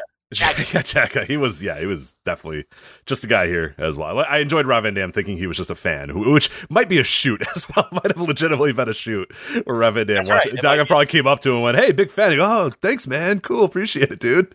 Like, you know, oh, you're, oh, you're, oh, yeah, yeah, yeah. All right, Daga, yeah, what's up, man? Like, you know, later This, in the show. this wheezy Rob Van Dam impression. Yeah, it's pretty good. Anyway, uh, Eddie Edwards, Michael Elgin. This was great. Yeah, I mean, this was the to me the best worked match on the show. Oh, not even close. By a mile. Yeah, not even fucking close. This was, and you know what's funny about this is if these two guys wrestled in 2011, it would have been go go go, nobody sell anything, um, you know, uh, super athletic, uh, fucking dumb jock wrestling, right? That's what this would have been in like shit. It would have been that two years ago, now these guys are seasoned veterans, and really this has been the case with Elgin everywhere over the last few months, and it's like these guys just worked. Uh, uh, they were such professionals, and they pulled the strings on that crowd. It was just classic, great, like house show style pro wrestling. And when Eddie Edwards, after taking that beating for all of that time, finally hit that sit out power bomb, it was the biggest pop all night until Tessa won the title all because of the way that they brilliantly worked that match. And the work was was was solid as fuck. It was snug. It looked believable. My God, I don't have enough praise for the performance that these two guys put in. And it's not like it was a four and a half star match. It was just great pro wrestling. Yeah, it was just a good classic pro wrestling match. Like it, it- it's one of these weird ones that like it's not going to show up on a match of the year polls. It's not like you said. It's not No. four and a half stars. It's not a match that I'm going to say, oh my god, like by the end of the. But like it's a match that everybody should check out because it's just like that's you know this is why like we love pro wrestling is a match like this. Just a well told story, a nice simple story, and a guy gets a definitive win over another guy. And, and like that's all that's all you and I ever ask for. Two guys just trying to prove who's the better man, and one guy beats him. And it's great. you know, it's the simplicity of it is what makes it so great. Yeah. And I never thought I would say the following sentence, but Mike Elgin's pacing in this match, he just, he was deliberate, but not boring. You know what I mean? It's one thing, it's so hard for wrestlers sometimes because when they're deliberate, it's hard for them not to be like Randy Orton. My God, he'll put you to sleep, right? But it's like this was Elgin working a deliberate pace and putting a beat down on Edwards, but doing it in a compelling way that was never boring and mixing in little high spots at just the right time, mixing in the little hope spots at just the right time. Those screaming little girls who were behind Eddie Edwards, which people were telling me was annoying on the TV broadcast, but live, they they got those little girls got the crowd in. They helped get the crowd into the match because everybody was rooting for Edwards harder because they wanted those little girls to be happy. Because those little girls who didn't make a peep all night until that match came up to the barrier and they loved Eddie Edwards for whatever reason. They must be watching AXS every week and just loving their Eddie. I can't. I, I don't know. I, it's, it's like inconceivable to me, but they were the world's biggest Eddie Edwards fans. And then Elgin and Edwards were smart enough to play to those little girls. And Right. Elgin was like haunting them, and it was it was great. It was just classic pro wrestling, and Elgin was so good here, you know. And it's like again, a couple years ago, and definitely like seven, eight years ago, these guys would have went out there and just had a high tempo, go, go, go, lots of high spots, and we probably would have thrown four stars. Oh, we would have loved it. Yeah, they would have done a double close, uh, a clothesline spot where Elgin would have clothesline Edwards. Edwards would get up and clothesline Elgin. They'd both fall down. They'd get up, double clothesline to each other. Like, yeah, I, I could see the match in my. I'm closing my eyes right now and seeing it in like Hammerstein Ballroom or whatever. These two dudes doing the exact match I can imagine them doing it. But yeah, yeah. one count kickouts and no selling and Japanese style fighting spirit and you know but that listen but it's like these guys you know we talk about all the time they're maturing as workers and that wasn't the this wasn't the right spot to have that kind of match it's a story match a heel in the face classic heel versus face with the story behind it with the dopey trophy and and and and they had that crowd in their hands like putty and to me without question it was the it was by far easily the best worked they were the two best wrestlers on this show to me uh, because of the way they they brilliantly worked this match. And again, it's only a match that I go like maybe three and a quarter, three and a half on, but that's again another example of why sometimes I hate stars because you couldn't work this match any better. I loved it. All right, and then uh, we had a match I did not love very much: Moose and Rhino. Was this any better live than it was on TV? Because it was bad. No, I mean I missed a lot of it. Spent a lot of time with Eddie Edwards in the back. Um, it, it, but what I saw was was pretty atrocious with a lot of shortcuts with the chairs and the tables. Um, uh, Moose who did you know head to the hospital legit after the match. So if you want to put a little asterisk on it Mhm. for that, uh, you can go ahead and do that. Um, you know, Rhino is what he is at this point. Um, he does have a really weird crowd connection, though. Rhino. Um, you know who got odd reactions on this show? Rhino in this match and TJP in the in a match taped for Impact got a tremendous pop. And it's like it just goes to show. I mean, is it because these guys were in WWE in the last year, year and a half? I mean, does that really still matter in the current world? I mean, maybe it does. Um, because I can't think of any other reason why those two guys. I mean, you know, it's not like Rhino got a thunderous pop, but his crowd in he has a real good crowd connection, and TJP got a legitimate pop coming out, at least for that portion of the card. Um, I just thought that that was notable, but um, more so than anybody else in his, they had a four way tag team match with a bunch of you know, you know, the Rascals and my boy Mahabali Shera, uh, you know, and, and and guys like that, Daga. Um, but anyway, yeah, this was this wasn't any good, but you know, And then, unfortunately, our semi-main event was uh, was altered dramatically because Rich Swann uh, turned his ankle or sprained his ankle. I forget what the exact injury they were saying the night prior uh, in, in San Antonio. So he, he was not able to wrestle in this match. And so instead of doing a replacement, they did a handicap match. So it was the North, Ethan Page and, and, and Josh Alexander retaining their Impact Tag Team titles uh, against Willie Mack in a handicap match. And I think that severely hurt this because this was a match I was really, really looking forward to. And I just couldn't get down with this handicap match. I think they did the best they could given the circumstances. But to me, it just, it, it just didn't work. See, I thought it was really good. I liked it. Um, they did that. Uh, I don't know what that was, but when Willie Mack gave Josh Alexander that, I don't know, Canadian destroyer off of Ethan Page's shoulders or what, I mean, holy shit. I thought Alexander was dead. But uh, I thought Mack worked his ass off, and I thought he was great in the match. And I really think, like you said, they made the best of a horrible situation. And I thought they ended up having a pretty good match. I thought this was probably the third best match on the show for me. Um, you know, second or third best match on the show. So um, I will differ with you there. I, I I enjoyed this match. All right, and that is uh, that is Impact Wrestling Hard to Kill. Uh, we are right up against the clock, Joe. I think we might have to do an overrun. Are you fine with that? Uh, you are the timekeeper. So I'm the you were telling timekeeper. Yeah, we got we got ten minutes to go, and we have Takeover Blackpool. We got the Evolve game to play, and we want to talk about Noah real quick. So I think we need to go to an overrun. Um, voiceofwrestling.com slash Patreon. Patreon.com slash voice of wrestling is how you can listen to that. Uh, if you want to listen to NXT UK Takeover, uh, review our Evolve game that we're going to play, and then uh, a recap of the uh, Pro Noah stuff from 1 4 and 1 5, because, yeah, we are right up against the clock, and there's no way we're going to get those three topics done uh, in just 10 minutes. So, yeah, go to voice of voicewrestling.com slash Patreon, the uh, $2 tier. Uh, will get you the overrun for sure, but uh, five dollar tier you're, you're in, so you get obviously the overrun and everything else we do. Uh, but yeah, we are, we are up against the clock, and and yeah, that's we're gonna have to have to bounce over to the overrun. So anyway, we will see you guys. Uh, we'll talk to you guys, I should say, uh, on the overrun. But that's it for us this week. Uh, for Joe Lanza, I'm Rich Kraetsch. We'll talk to you guys next time.